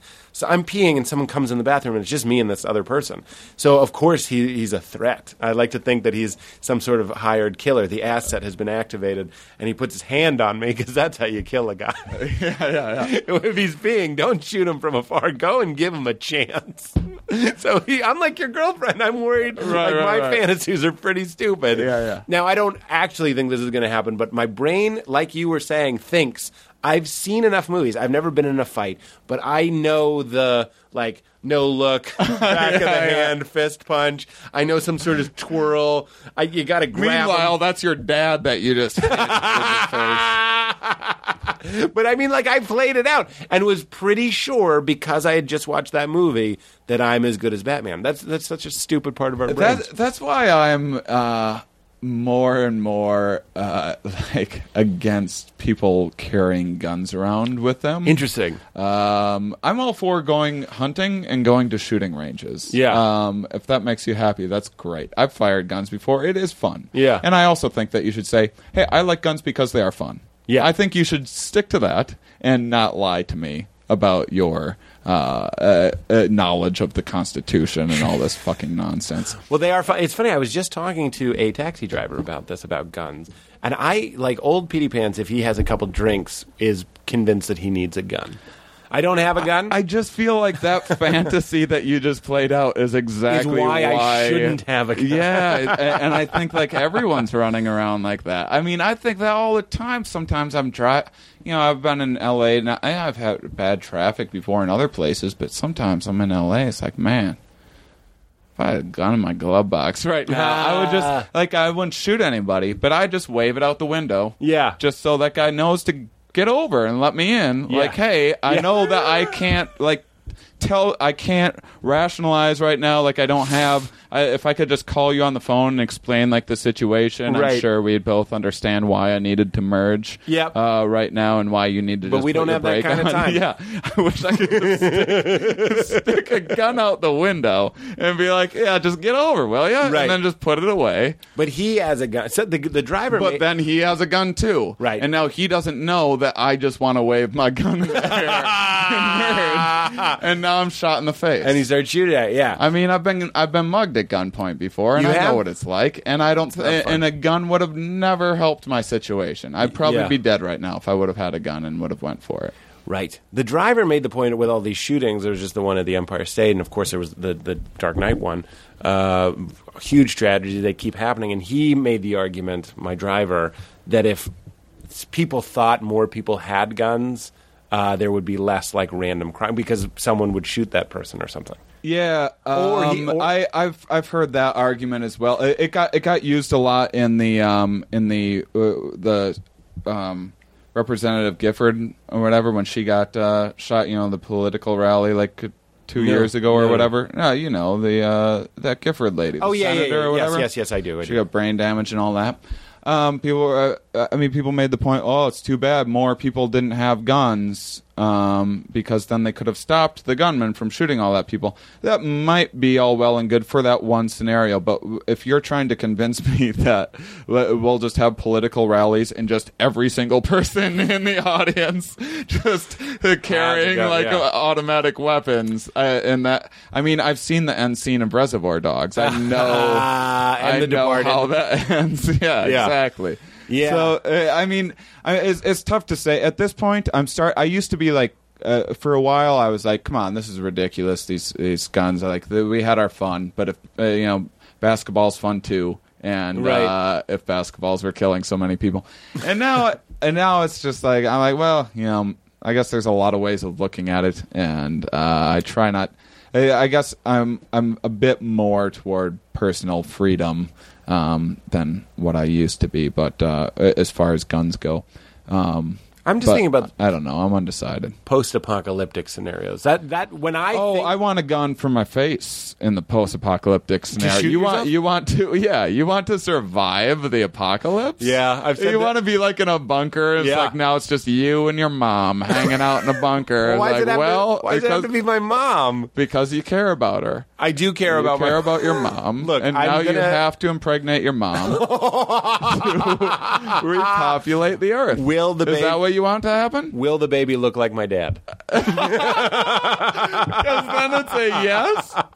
No, I'm just saying because she's my mom and she has those genes, oh. and I'm a blend of her and my dad. Would the baby somehow look like? I my don't dad? think so. I don't think so it'd be either. real bad news. I'll tell you, I, I've said this before. I know it, I the post-apocalyptic scenario to me as a fantasy is a delight because li- life is so complicated. So I love my parents, but in the post-apocalyptic fantasy, everyone's gone.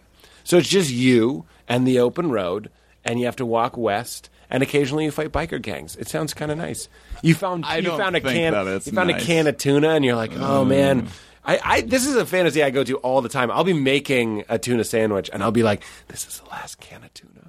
I found it. I found it in a school bus filled with skeletons, and I found it in a child's Eastpak uh, backpack. And I'm making it. It makes me so grateful. What a special world to be in. Uh, His backpack, found- which was actually in his backpack, was another kid's hand that he had to cut off to get yeah, that yeah, tuna. yeah, yeah.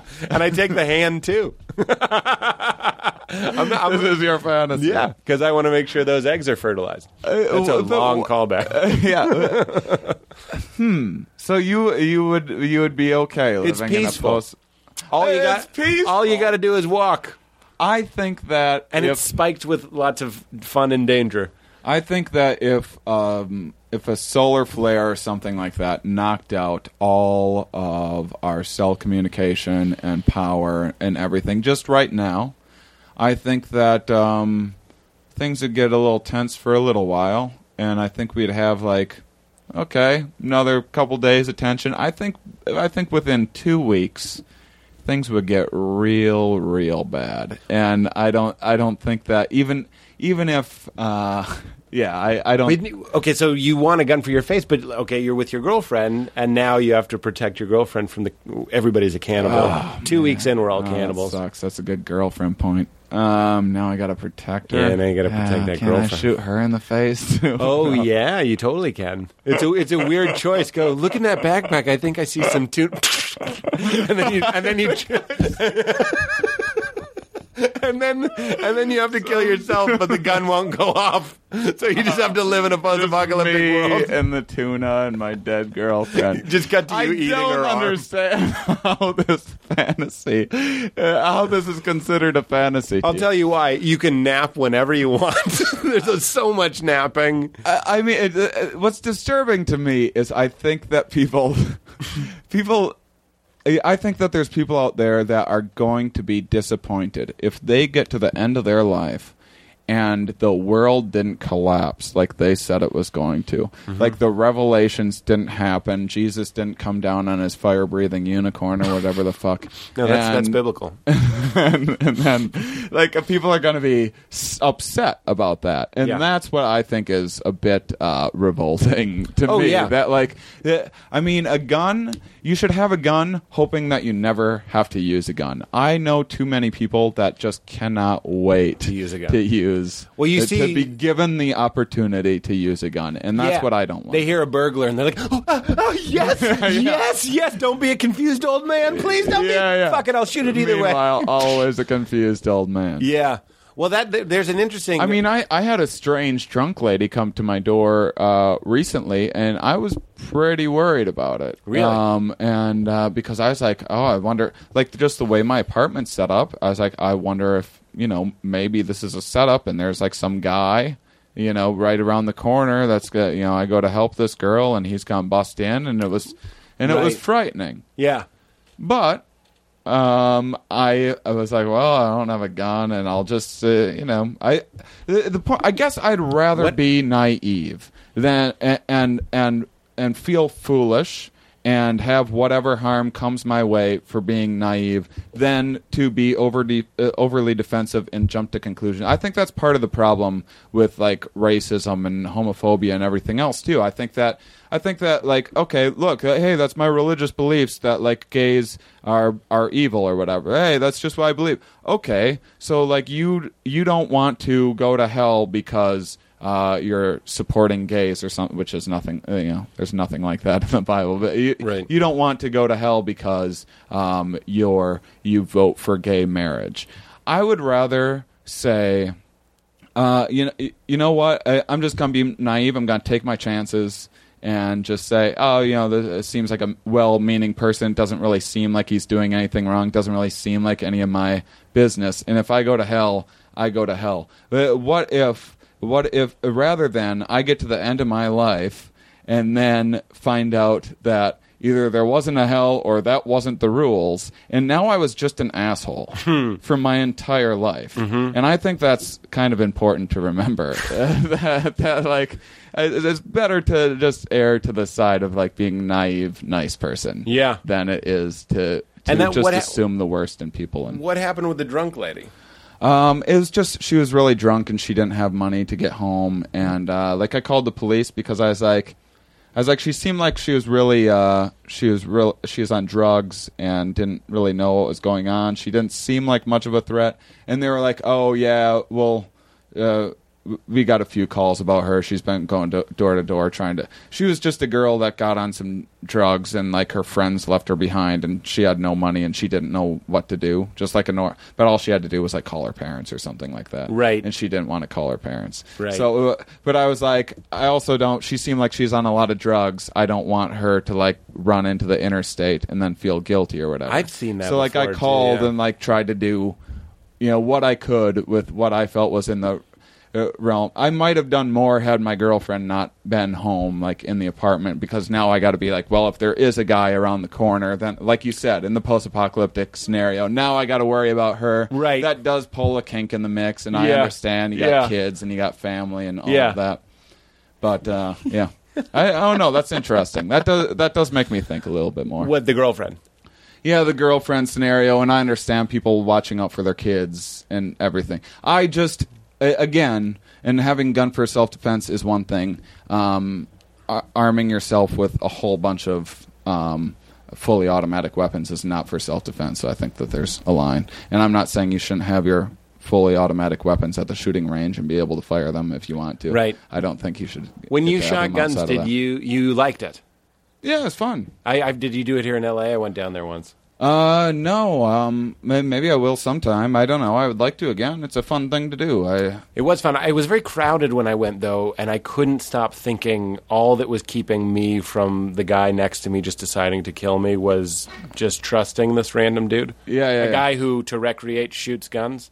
Kind right, of fits right. the description of a guy who might randomly shoot me. Right, You know right, what I mean? Which is why they don't let people go alone because suicide too. Oh, I don't- yeah, You have to go with a buddy. Oh, I didn't realize that. Did they let you go alone where you went? I think I, I think well, I was in Boy Scouts like the first time that I'd shot a gun, and then I'd shot a gun with like my uncle just randomly, like without a license or anything like that, just like out hunting pigeons or something. And I think I fired like a friend of mine's gun a couple times. Wow. Um, just like out duck hunting or something, but it was never like official or whatever. Weird. And where are you from? Wisconsin. A small town. Um, Smallish. It's like fifty thousand people, but Okay. but I lived in a smaller part outside of it. Um, oh shoot, what was I going to say about that? Yeah, Was it guns or was it Wisconsin?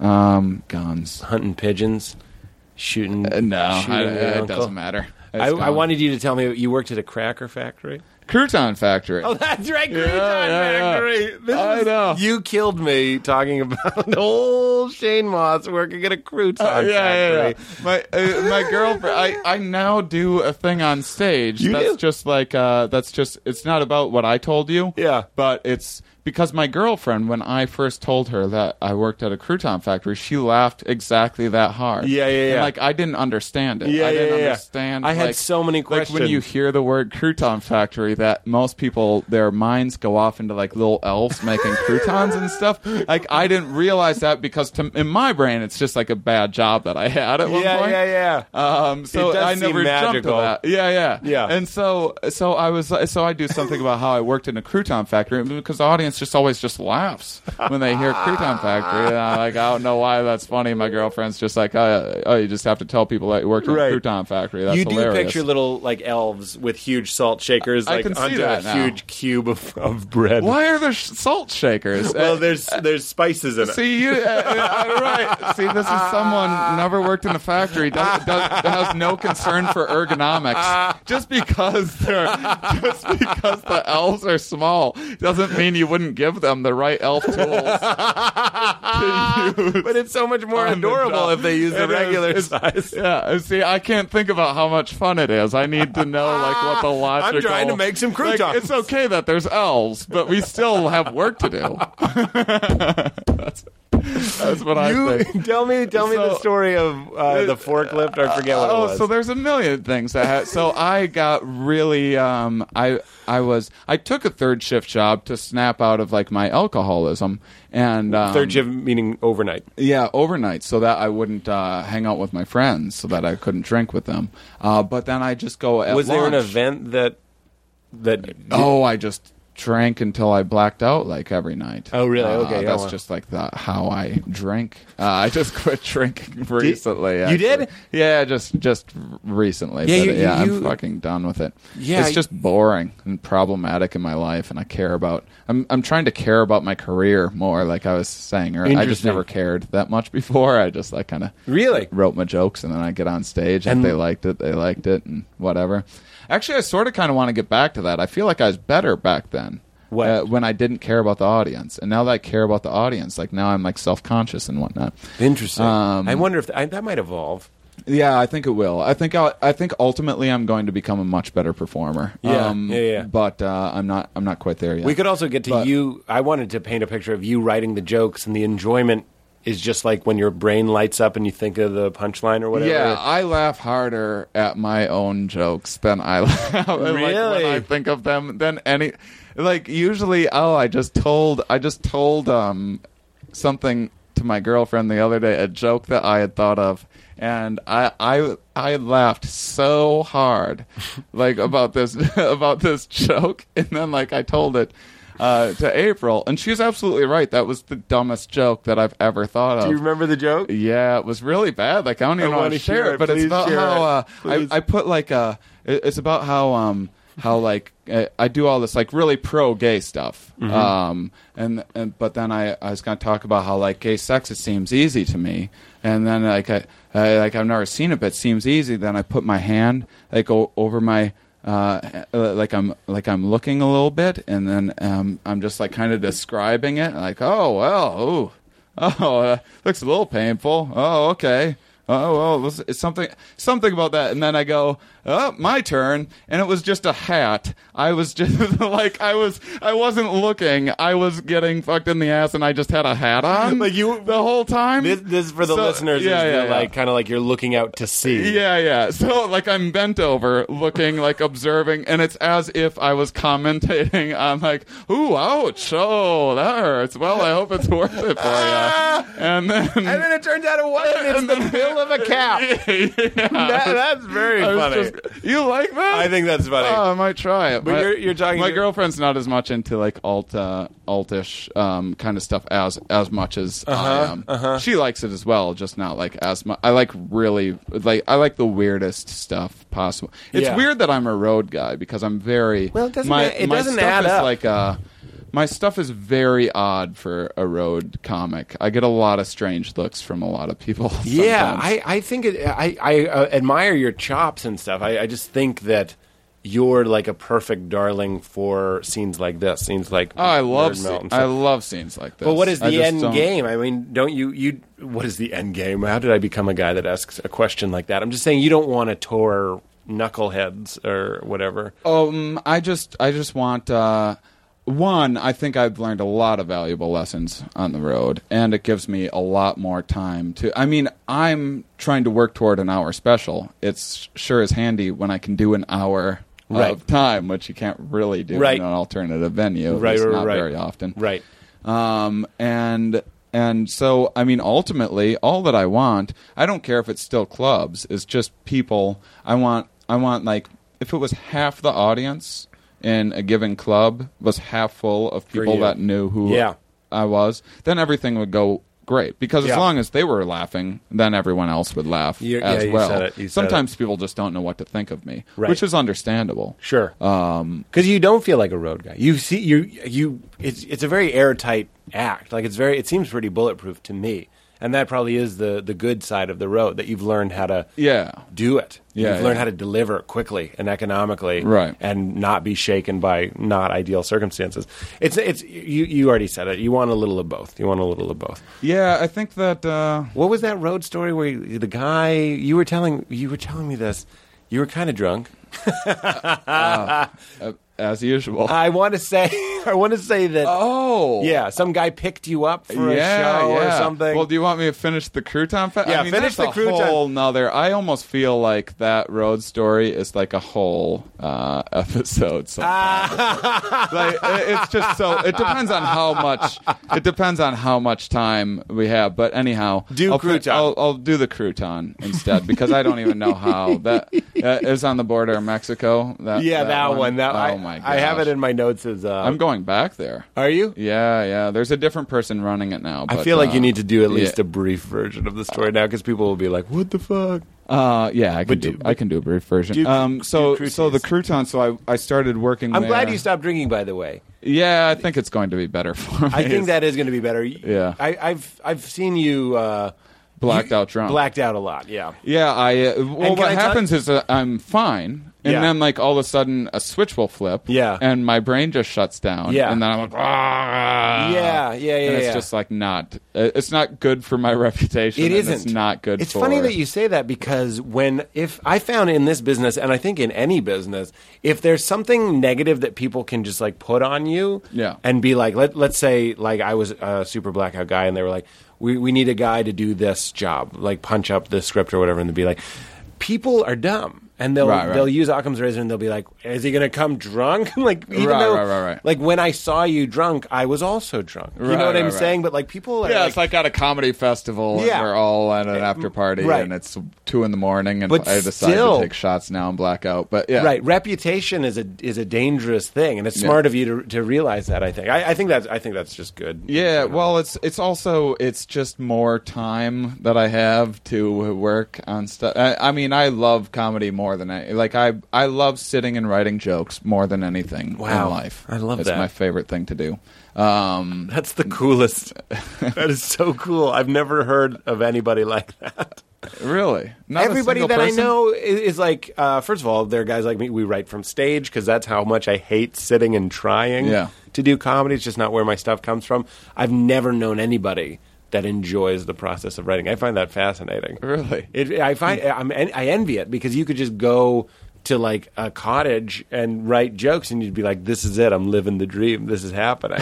and then occasionally come out and perform them, J.D. Salinger style, Yeah. like a recluse. Yeah, that's yeah. what you should do. That's what I'm doing. So so no more booze. you Um, got to find another way to shut off your brain, though. You got to replace it with something. Um, I think. Well, I live I live by the beach right now, and I go and and spend time at the beach, and I feel like that's been good for clearing my head. I've never had anything that's cleared my head before. Yeah. Um, and I just want to get out of my head. That's what like I drink to black out essentially. Like Right. I want to like not exist. For, I that's for me, like a that's me while. too. That's me too. And and it's it's not it's when I'm not doing my best is when I'll look for the shortcut because there are other things I do, uh, exercise. Um, uh, meditation is something that I talk about on the show a lot. Uh, reading, uh, going out with a friend, those things all take effort, and effort comes from like a place of being okay. you know, yeah. you're like, I'm okay. So if I'm not okay and I'm very anxious, I'll get real. I'll quickly go back to booze and be like, this is fast and Yeah, yeah. reliable. I'll I'll regret it, and it's not ideal, and it's not good for me, and it's you know it's bad for me. But I'll still I'll keep going back to it. Yeah, I um, I, I mean, uh, it's funny that you bring up reading because even now, like, I'll read since I stopped um the booze, I have I have an even harder time than I used to with with uh keeping my attention during uh Really? reading because Yeah. I can't get out of my head. I'm reading something, and I because I you know I'm reading all this sciency bullshit stuff Mm-hmm. for my act, um, so I know what the hell I'm talking about, and uh, and now I'm like I'm thinking about all this other stuff, and I can't clear my head. So Yeah. yeah, I'm I'm gonna need to learn how to clear my head. Yeah, that's Uh, crazy. it's like also, a whole new thing. But you'll also remember the ends of movies and stuff. There, there's all these benefits. Like when when I drink and watch a movie, I'm watching it, but then I'll like watch it again and it'll be kind of familiar. Like you forget everything, and I'll forget what I read, and I'll forget who I talked to. It's it's, it's weird. It's also like I recognize now. uh, It, actually, all this stuff that I've been talking about my act and everything else, it's really made me realize why I turned to booze in the first place. Was just I was too shy to approach women. Mm. You talk about that in your act. and uh, uh, yeah, so so uh, so yeah, I talk about that. So that that's kind of where my alcohol stemmed from, and, and being like kind of a shy person in Mm-hmm. general, and and so I'm just trying to. I'm like, oh, I talk with people now. I'm Right. 32 years old. I Yeah, know yeah, how to talk to people. Yeah, yeah, yeah. I'm not an awkward teenager anymore. Right. I don't really need booze.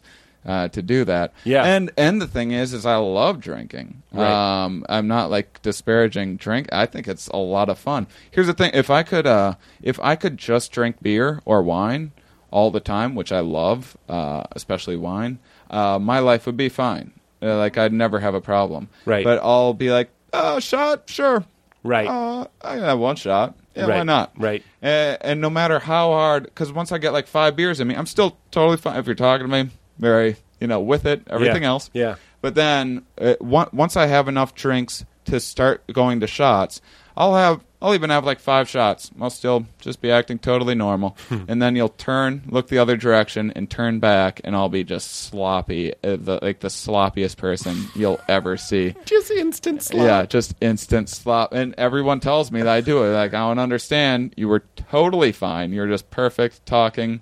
And then, like, I turned around and all of a sudden you're just a, a wreck. It, it just always hits me. At, it's like my brain's just like holding it off, like Right. fighting it off. off, and then it just lets its guard down, and Interesting. so Well, good for you, man. But Crouton story is a drunken chain story. Yeah, yeah. So I, I, um, so this crouton is an epic tale. Uh, now we're building it up way too much. Yeah, yeah, yeah. So, so I, so I took this to stop drinking, and then I, um, uh, but I'd sneak off at lunch, and I'd just go and get drunk with my friends because it's like a real loose environment. Uh, this third shift is like a skeleton crew of like twelve, like pretty cool. Pe- uh, there are weird people. Who There's like friends that would get fucked up with you at night and also meet Oh. you for lunch to Oh get no, fucked up? no, no, no! Th- This was on the overnight shift, so so it'd be like, uh, Oh. so it'd be like bar time when I'd Yes, take I lunch. see, I'd go I to see. bar time or like an after party, and Yeah. I'd just pound a ton of shots. And I'd go back late, like it was an hour lunch, and I took like an hour and a half. Two, I'm I show up two hours later or whatever, and, then, and I'm just yeah, shit house, and they thought it was hilarious, and so they would just uh, they would just go be like, hey, get on that, and point to like a scissor lift Because and, like, they knew make me, you were like, drunk. yeah, go clean the rafters or whatever. Yeah, they knew I was hammered, so they wanted to watch me try to figure out how a scissor lift works. And drive it around, like blow off. That is not official Pepperidge Farm policy. I want you to know. This does not represent. It wasn't Pepperidge Farm, by the way. It was some other group. Um, but man, those people were interested. They so there was this one weird guy that they always stuck just by himself. Like uh, no one wanted to talk to him. He's just like the strangest dude. He is just like he's like sixty five and had this huge beard and and just like looked like he yeah, lived a real hard life and everything. And uh, and so they'd stick me with him once in a while, just like you gotta check this guy out. and so they'd be like, go work with him for a while. It was like they just had me there for amusement. It was the strangest thing. And They um, paid you to like cheer up the night shift. yeah, yeah, yeah. It's your first comedy job. Yeah, exactly. and so I'd go and I'd work with this guy, and we'd be stacking these loaves of bread on this thing. See, that's And- the other thing I didn't understand. I didn't know croutons were made from loaves of bread. Yeah. I thought somehow they were Yeah. making. Each individual I'm Yeah. so sorry to in a, admit in that, a but tray, in like an ice cube tray. you make the bread in an ice cube tray. I like your way of doing it better. there's elves and there's fucking magic. Uh, you, I mean, you're going to have to charge a little more for the croutons. they're, they're really going to be a delicacy with your process. Uh, So they made the bread. They're Yeah, making yeah. loaves of bread. That's not hard yet, right? Right, right. And and uh, and this guy, he'd be like, uh, I'd be working with him for like. This is my first time working with him. I was maybe working with him for. Uh, I don't want to exaggerate. Ten minutes tops, mm-hmm. and we weren't even talking much. And he just goes. Yeah, Hitler had some all right ideas. What? That's what he said. What? This, ma- this is a maniac. Oh I'm- my God. And so, like, next thing I, uh, I'm like, You oh look my over God. and you separated all the white croutons from the pumpernickel. Yeah, yeah. It's like, huh? Go on. so, I he was said like, that out of I nowhere. was like fascinated by this man, but also like scared of him. And I'm like, oh my god, like I can't believe because I wanted to be a comedian at the time. I was Yeah. just too scared to like move. I was like saving up money, and so I was like, oh, maybe I could tell jokes about this guy, Right, which right, I've, right. which I've never done actually. But um, uh, but all these, uh, so I'm just watching him, and next thing I know, all these loaves are of bread. Uh, it's probably 500 loaves of bread just everywhere. Just uh, they're up on this conveyor, and I wasn't watching, and so like one got turned, uh, like I turned one wrong, and then just knocked off like 500 loaves of bread. It was like a whole room just full of bread, and uh, and and so we just took them and threw them back on the little. Uh, You and Hitler thing. Yeah, me, Hitler and I, uh, and um, so the bread fell on the ground. Hitler and I would be an amazing movie. Um, it's like Marley and Me, a little different. Hear me out. and then it, it- just like if Hitler wouldn't have done any of the stuff that he did, like he just like was a regular like Yeah. factory worker, Yeah. but still had all the beliefs. Like, whoa, that is kind of outrageous what you just said, but you're just stacking loaves with him and no real harm gets done. Uh, yeah, we got to pitch that. so the bread falls on the ground. Yeah, and then we just picked it up and put it back on. That's what happens when things go wrong in a food factory. You just go, oh, well, I guess people will have to enjoy this the way it is. And I was always dipping my grubby hands in the finished croutons and just eating croutons. Eating croutons. All, all day and long. didn't you spill? Oh, there was another thing. I where- love that. I was like, tell the crouton like story. a- you just told one that I hadn't heard. Uh, yeah, You were spilling a lot of this shit. is uh, this is the last thing that I can remember from my crouton factory job, which was only a few months. They hired they hired me for like a seasonal. It was it was like you know. Just uh, for the- gearing up for Thanksgiving and For Christmas. the That's Christmas crouton time. rush. Yeah, I, yeah, I had big ambitions of being like, oh, I guess I could. I just have a job I can come drunk to every night, and that's awesome. No, Soak it up with handfuls of croutons. yes. Um, but uh, so the other thing was there's this there's this oil, uh, this m- machine that mixed the oil, and it was like I don't know how many, like hundreds of gallons. and they're like, here, just watch this. This is an easy thing to do. Like if a light turns, just press this button so that uh, it, you know it knows to shut down. You never have to press this button. Uh, uh, but the one time that there was a problem, someone went out for a cigarette. We don't care if you go out for a cigarette usually, but you should just stay here. Don't have a cigarette. And the whole time she's saying that, I'm like, man, I could go for a cigarette right now. Stop saying cigarette. so I go out. All you're hearing is womp, womp, womp, cigarette. Womp, womp, Shane have a cigarette. Womp, this light womp, womp, light up a cigarette. exactly. So I go out for a cigarette immediately. as soon as she leaves. And I think I had two.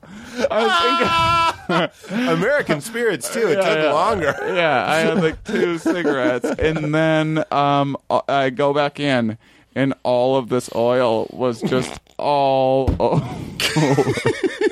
it was like five hundred gallons of oil, and like everyone around with like mops and like bread and anything they can do to soak it up. And like, and like, like this is a real nightmare scenario for, for a crouton factory. So you just come in smelling like cigarettes, just like oh. like, whoopsies! Like I didn't even know what else to do. And you like, wer- "Ah, you weren't fired, daisies." right? No, wasn't fired for that one. Never fired me. I stopped showing up eventually. I stopped showing up, and then they're still like, "Hey, you gonna come back to work or what?" I was like, "I no called, no showed." Like three days in a row, still begging to get me back, just drunk. Drunk and messing everything up, and they could not wait to get me back, begging for me. hundreds of gallons of oil. Yeah, just all over the floor. It's just it's oil. I would love to see. It was such a cra- It was like a I don't know, like Three Stooges kind of a situation. it is. Yeah. I'd love to see a movie version of it where we see the room. In Hitler and I. No, no, no. We see the room that you abandon with the light going on, and then we cut to you calmly smoking outside, just like, oh, Shane did it again. And then cutting to the oil just cascading down, people flipping out. Where's Mauss? Where's Yeah, yeah. Mauss? You calmly outside, just really enjoying flavor country, just unaware of the pandemonium inside. Oh, we need to make a decision. We could wrap up. God, it's almost two hours. Is that right? Yeah, we're at 150. I also have to be somewhere at 6:30. Katie, no one cares. I'm kidding. Katie has to be somewhere at six thirty. Yeah. Can we? Ah, Let's do it next time. Let's Do it next time. Yeah, It's such I a- think so. We, I mean, we had so much fun. yeah. Why? Why? I'll ruin it have now? it, I'll have you on for a special bonus episode where you just tell the Mexico story. Oh yeah, yeah. Let me go over That'd the be paper. fun. Like, uh, it'd pro- probably take me thirty, uh, thirty or forty minutes. Really? It honestly. Okay, good. That, that well, that's what we'll do. We'll we'll drop this. That's what the kids say. We'll drop Yeah. this, and then let me make sure I have this all right. Um, advertising, underwear model. that's your girlfriend, April. Yeah. You're terrified of STDs. I forgot to ask you about Oh that. yeah. Um, temptation yield. I don't know what that means. Big dicks. That was uh that was the Oh, no. religious sex thing, I think. Oh yeah, Temptation. temptation. Yeah, that's right. Wasn't and this it? says bug dicks, not big dicks. Bug Yeah. dicks.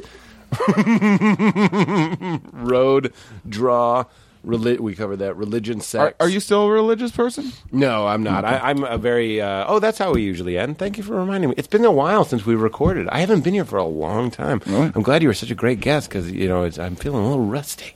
Little rusty. Ah, I didn't notice. Oh no, you killed it! You killed it. Some some guests need more prodding. They're not going to just start talking about rim jobs right right off the bat. But you were ready to go, man. Oh, yeah. We usually end every episode talking about God. Where uh, I'll, I'll tell you a little bit about me very briefly, and Yeah. then I'd like to hear what you think.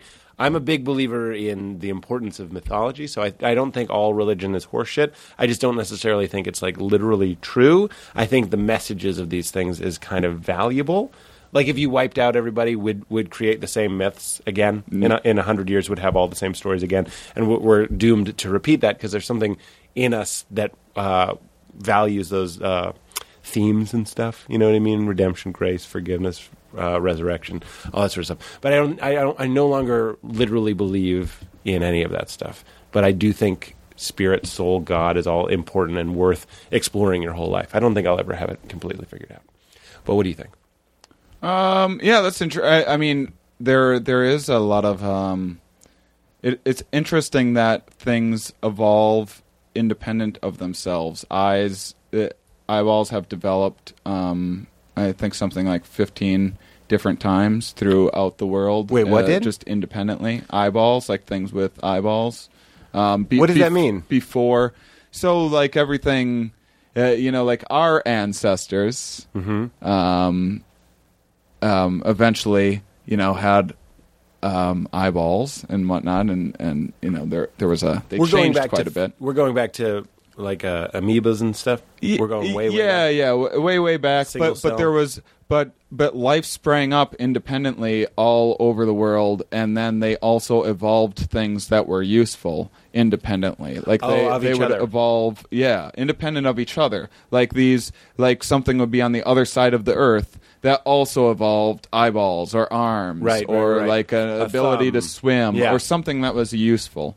So things that are useful tend to um, evolve independently, no matter what. Even if you scrap everything and start Right. over, and and if I mean, and if you look at a lot of religions that evolved independently, there's a lot of. Uh, I mean, it's all. Uh, where did all of this start? Where did Yeah. the first bit of life come from? Oh, that's and, brilliant. And even and even um, uh, if you look at um, the the epic of um, Gilgamesh. uh, Gilgamesh, and, and then Noah's Ark, and, and just things like that. Yeah, that predated And- the the Bible flood story. by like three or four thousand years. Yeah, or something big like time. that.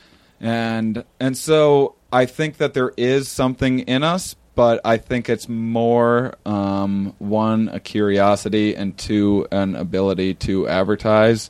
Um, I think that um, one religion was the first, uh, you know, primitive part of science.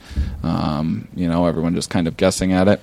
I also think that religion um, was a form of advertising. I think that uh, I think that um, now, uh, uh, because of the stuff that I've been uh, researching, I, I think that there's a sexual selection kind of thing for religion. I mean, if you look at how misogynist um, a lot of religions are, but if you think about it, men, like I said earlier, men draw attention to themselves. Like if you're at a bar, uh, guys will tend to be the loudest. Guys will tend to be the guy, uh, the person telling the story around the campfire to draw attention to them. So that's just in us to do that. Um, and so I think if guys are the ones starting these stories, then of course they made themselves sound pretty good. You Yeah. know, like, Yeah, that's gu- interesting. Guys sure are great, aren't they? Right, and then right. another great man, just Yeah, like talking yeah, about how great men are. yeah, Um, that's interesting. and uh, not that there hasn't been mythology that's been that's worshipped women and whatnot, just not the majority of them. Mm-hmm. Um, and and so I I think that uh, I think that it's in us to um, to make up uh, to one have a natural curiosity to um, try to advertise like our intelligence and and our ability to make up stories and I also think that our our uh, I mean any any bit of gossip and, and whatnot can can just I, I mean, have you ever told someone a story and then they tell it back to you like a year later, or like wrong. they told it's Yeah. so wrong yeah, yeah, and yeah. it's so You're like, blown that out of proportion? Me. I didn't stab yeah, that guy. Yeah. yeah, yeah, yeah. You know- but that I mean, it just it's. So I think when when you have to when you look at like miracles, for example, you have to go, what is uh, what's the greater miracle? Um, the miracle that somebody walked on water, or um, the miracle that that maybe someone misinterpreted something somewhere along the way. Like if it's a greater miracle to you that that someone misinterpreted or a story got mixed up over 200 years of playing telephone or whatever, then I would say believe that the guy walked on water. Hmm. I If it if it seems less likely that a human could have mistook what he saw or made something up or lied or been mistaken in any if it seems less likely to you that that could have happened than a guy walking on water then believe that a guy walked on water Right. but i don't think you should think that that That's was That's interesting. You know what? Going back to your advertising thing, what could be more kind of uh, sexually appealing or whatever? If we're talking about certainty and money and power, it's to say that you have the secrets of the universe, that you have direct communication with God.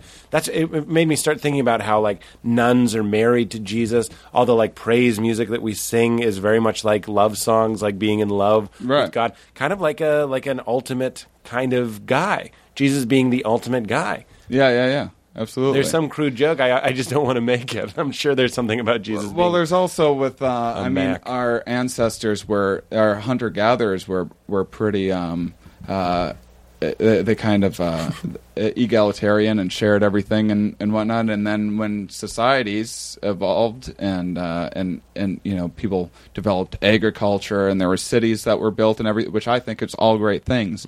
But eventually, you know, different towns would need someone that was a manager or whatever to go and trade with this guy.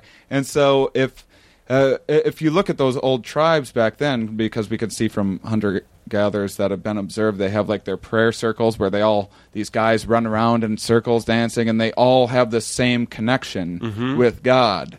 But it seems like at the same time that agriculture was invented in cities was when some all of a sudden someone would try to make themselves higher up, and once they did that, they said, "Hey, hey." stop stop with the dancing and everything like i know god's only talking to me and that's how you controlled um, the power wow. And and so i think there's a, there's a lot to do with that Yeah. Uh, what about so spiritually? And uh, Katie, I do care about you, and I want you to get out of here on time. But what about uh, death, afterlife, God, meeting God, any of that? Or- or um, the i mean it's something that no one knows Yeah. so uh, you know i'm open to ideas Sure. um, i guess you know it would be good if there was an afterlife that is appealing someone. I don't know. I mean, I'm I'm a, I'm a tr- I'm kind of a transhumanist, and which is like Yeah, I tell me what that means. like I want to uh, like I I believe in bettering um, society through the use of technology and and that we can shape our own evolution and everything. You know, with uh, artificial limbs and everything else, and curing disease and all Mm-hmm. that sort of thing. Well, we could eventually be able to download our brains into a computer, Yep. which they're you know making progress on, and then eventually, a, a long time after that, if they can make brains that they can then take that downloaded information and put it into, I could pop back up and I would be alive, and Yeah. that would be me. Well, this like is- in a robot. But then, do I want to live for a thousand Yeah, years? yeah. I don't know. That's that's one of those. I'm very interested in that idea of uh, science replacing religion, and then uh, inev- uh, uh, ultimately creating religion, fulfilling the prophecies of religion, creating everlasting life, creating uh, all the, all that sort of stuff, creating God in a way. That's what. uh, Right. Uh, I think you're. Have you you've uh, heard of the the what's it called? Galactica. Ah, God, I I haven't talked about this in a while. The singularity. That's what it is. Yeah. That's what the singularity guy is like. He's like everything's going to have a consciousness. We're going to back everything up. And it- Oh that- yeah, yeah, that, like the uh, Kurzweil or whatever. yeah. that Uh, movie ends with he goes. Pe- people ask me if I believe in. He says, "Does God exist?" And I say, "Not yet." I mean, it's the Yeah, ultimate. It's ultimate hubris. I mean, like he should be struck by lightning according to mythology. But that I thought that was an interesting take. Yeah, yeah. I, I like him a lot. I think he's overly ambitious, and Sure. I try not to take anyone uh, too seriously, Yeah. especially some of the futurist guys, because that's some of my favorite stuff is like technology stuff and, Oh, and whatnot. I'm not as into it now that I'm focused on putting together this uh, sexual selection stuff Fly, and whatnot. Flydex has replaced. But uh, yeah, it has replaced my love of physics. ah, it's just easier to connect with people. the physics jokes that I would do before were dick related. were they jokes? Oh, that's very very yeah. funny. And now you have dick jokes about uh, maggots and stuff. Yeah, yeah, That's great. Exactly. Well, this is this is perfect. I feel like we do need to do another episode, and uh, and I'd love to, and we'll devote it just to the Mexico story. Awesome. And then maybe we'll get back into this. This does feel like a good place. This feels like a good place to stop. Do you want to see what Gerard got me? Uh, you got a present. I, I feel like more people should give you presents. I feel like There's a note, too. There is a note. I'm not going to read the note, but he got me the book, uh, "Discover the Power Within You." Oh, what a sweetheart. I d I we must have talked about it.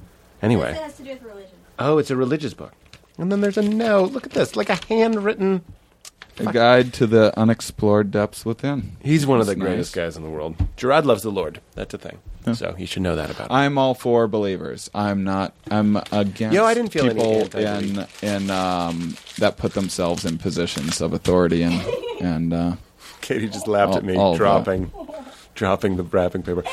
Wow, I, I, that's the hardest she's laughed. We've been riffing, we've been doing voices and bits, and then I dropped some wrapping paper, and she's dying. She has to cover her face. Where were you with Shane removing his head and eating an ass out with that detached head? Katie's more of an America's Funniest Home Videos, slipping. I, I'm teasing you. Uh, well, we ended. What, what was it about that that was so funny?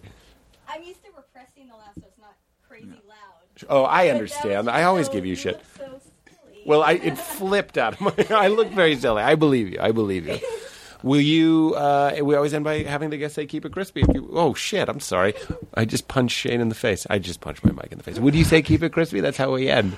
keep it crispy. I thought you had like a follow up question or something. You just dove right in. Beautiful. Thank you, Shane Mauss. Thanks so much. was much. that man. okay? That was awesome. Oh, okay, keep it crispy then. Remain crispy, man. The crispiness has been capped. Thanks so much for doing it, man. Thank you. and you. thank you, Gerard, for this book. All right, bye, everybody. so crispy. When it come to being fly, you can't get with me. Dreads hanging long down in Memphis on my head. Now leaving Nerdist.com.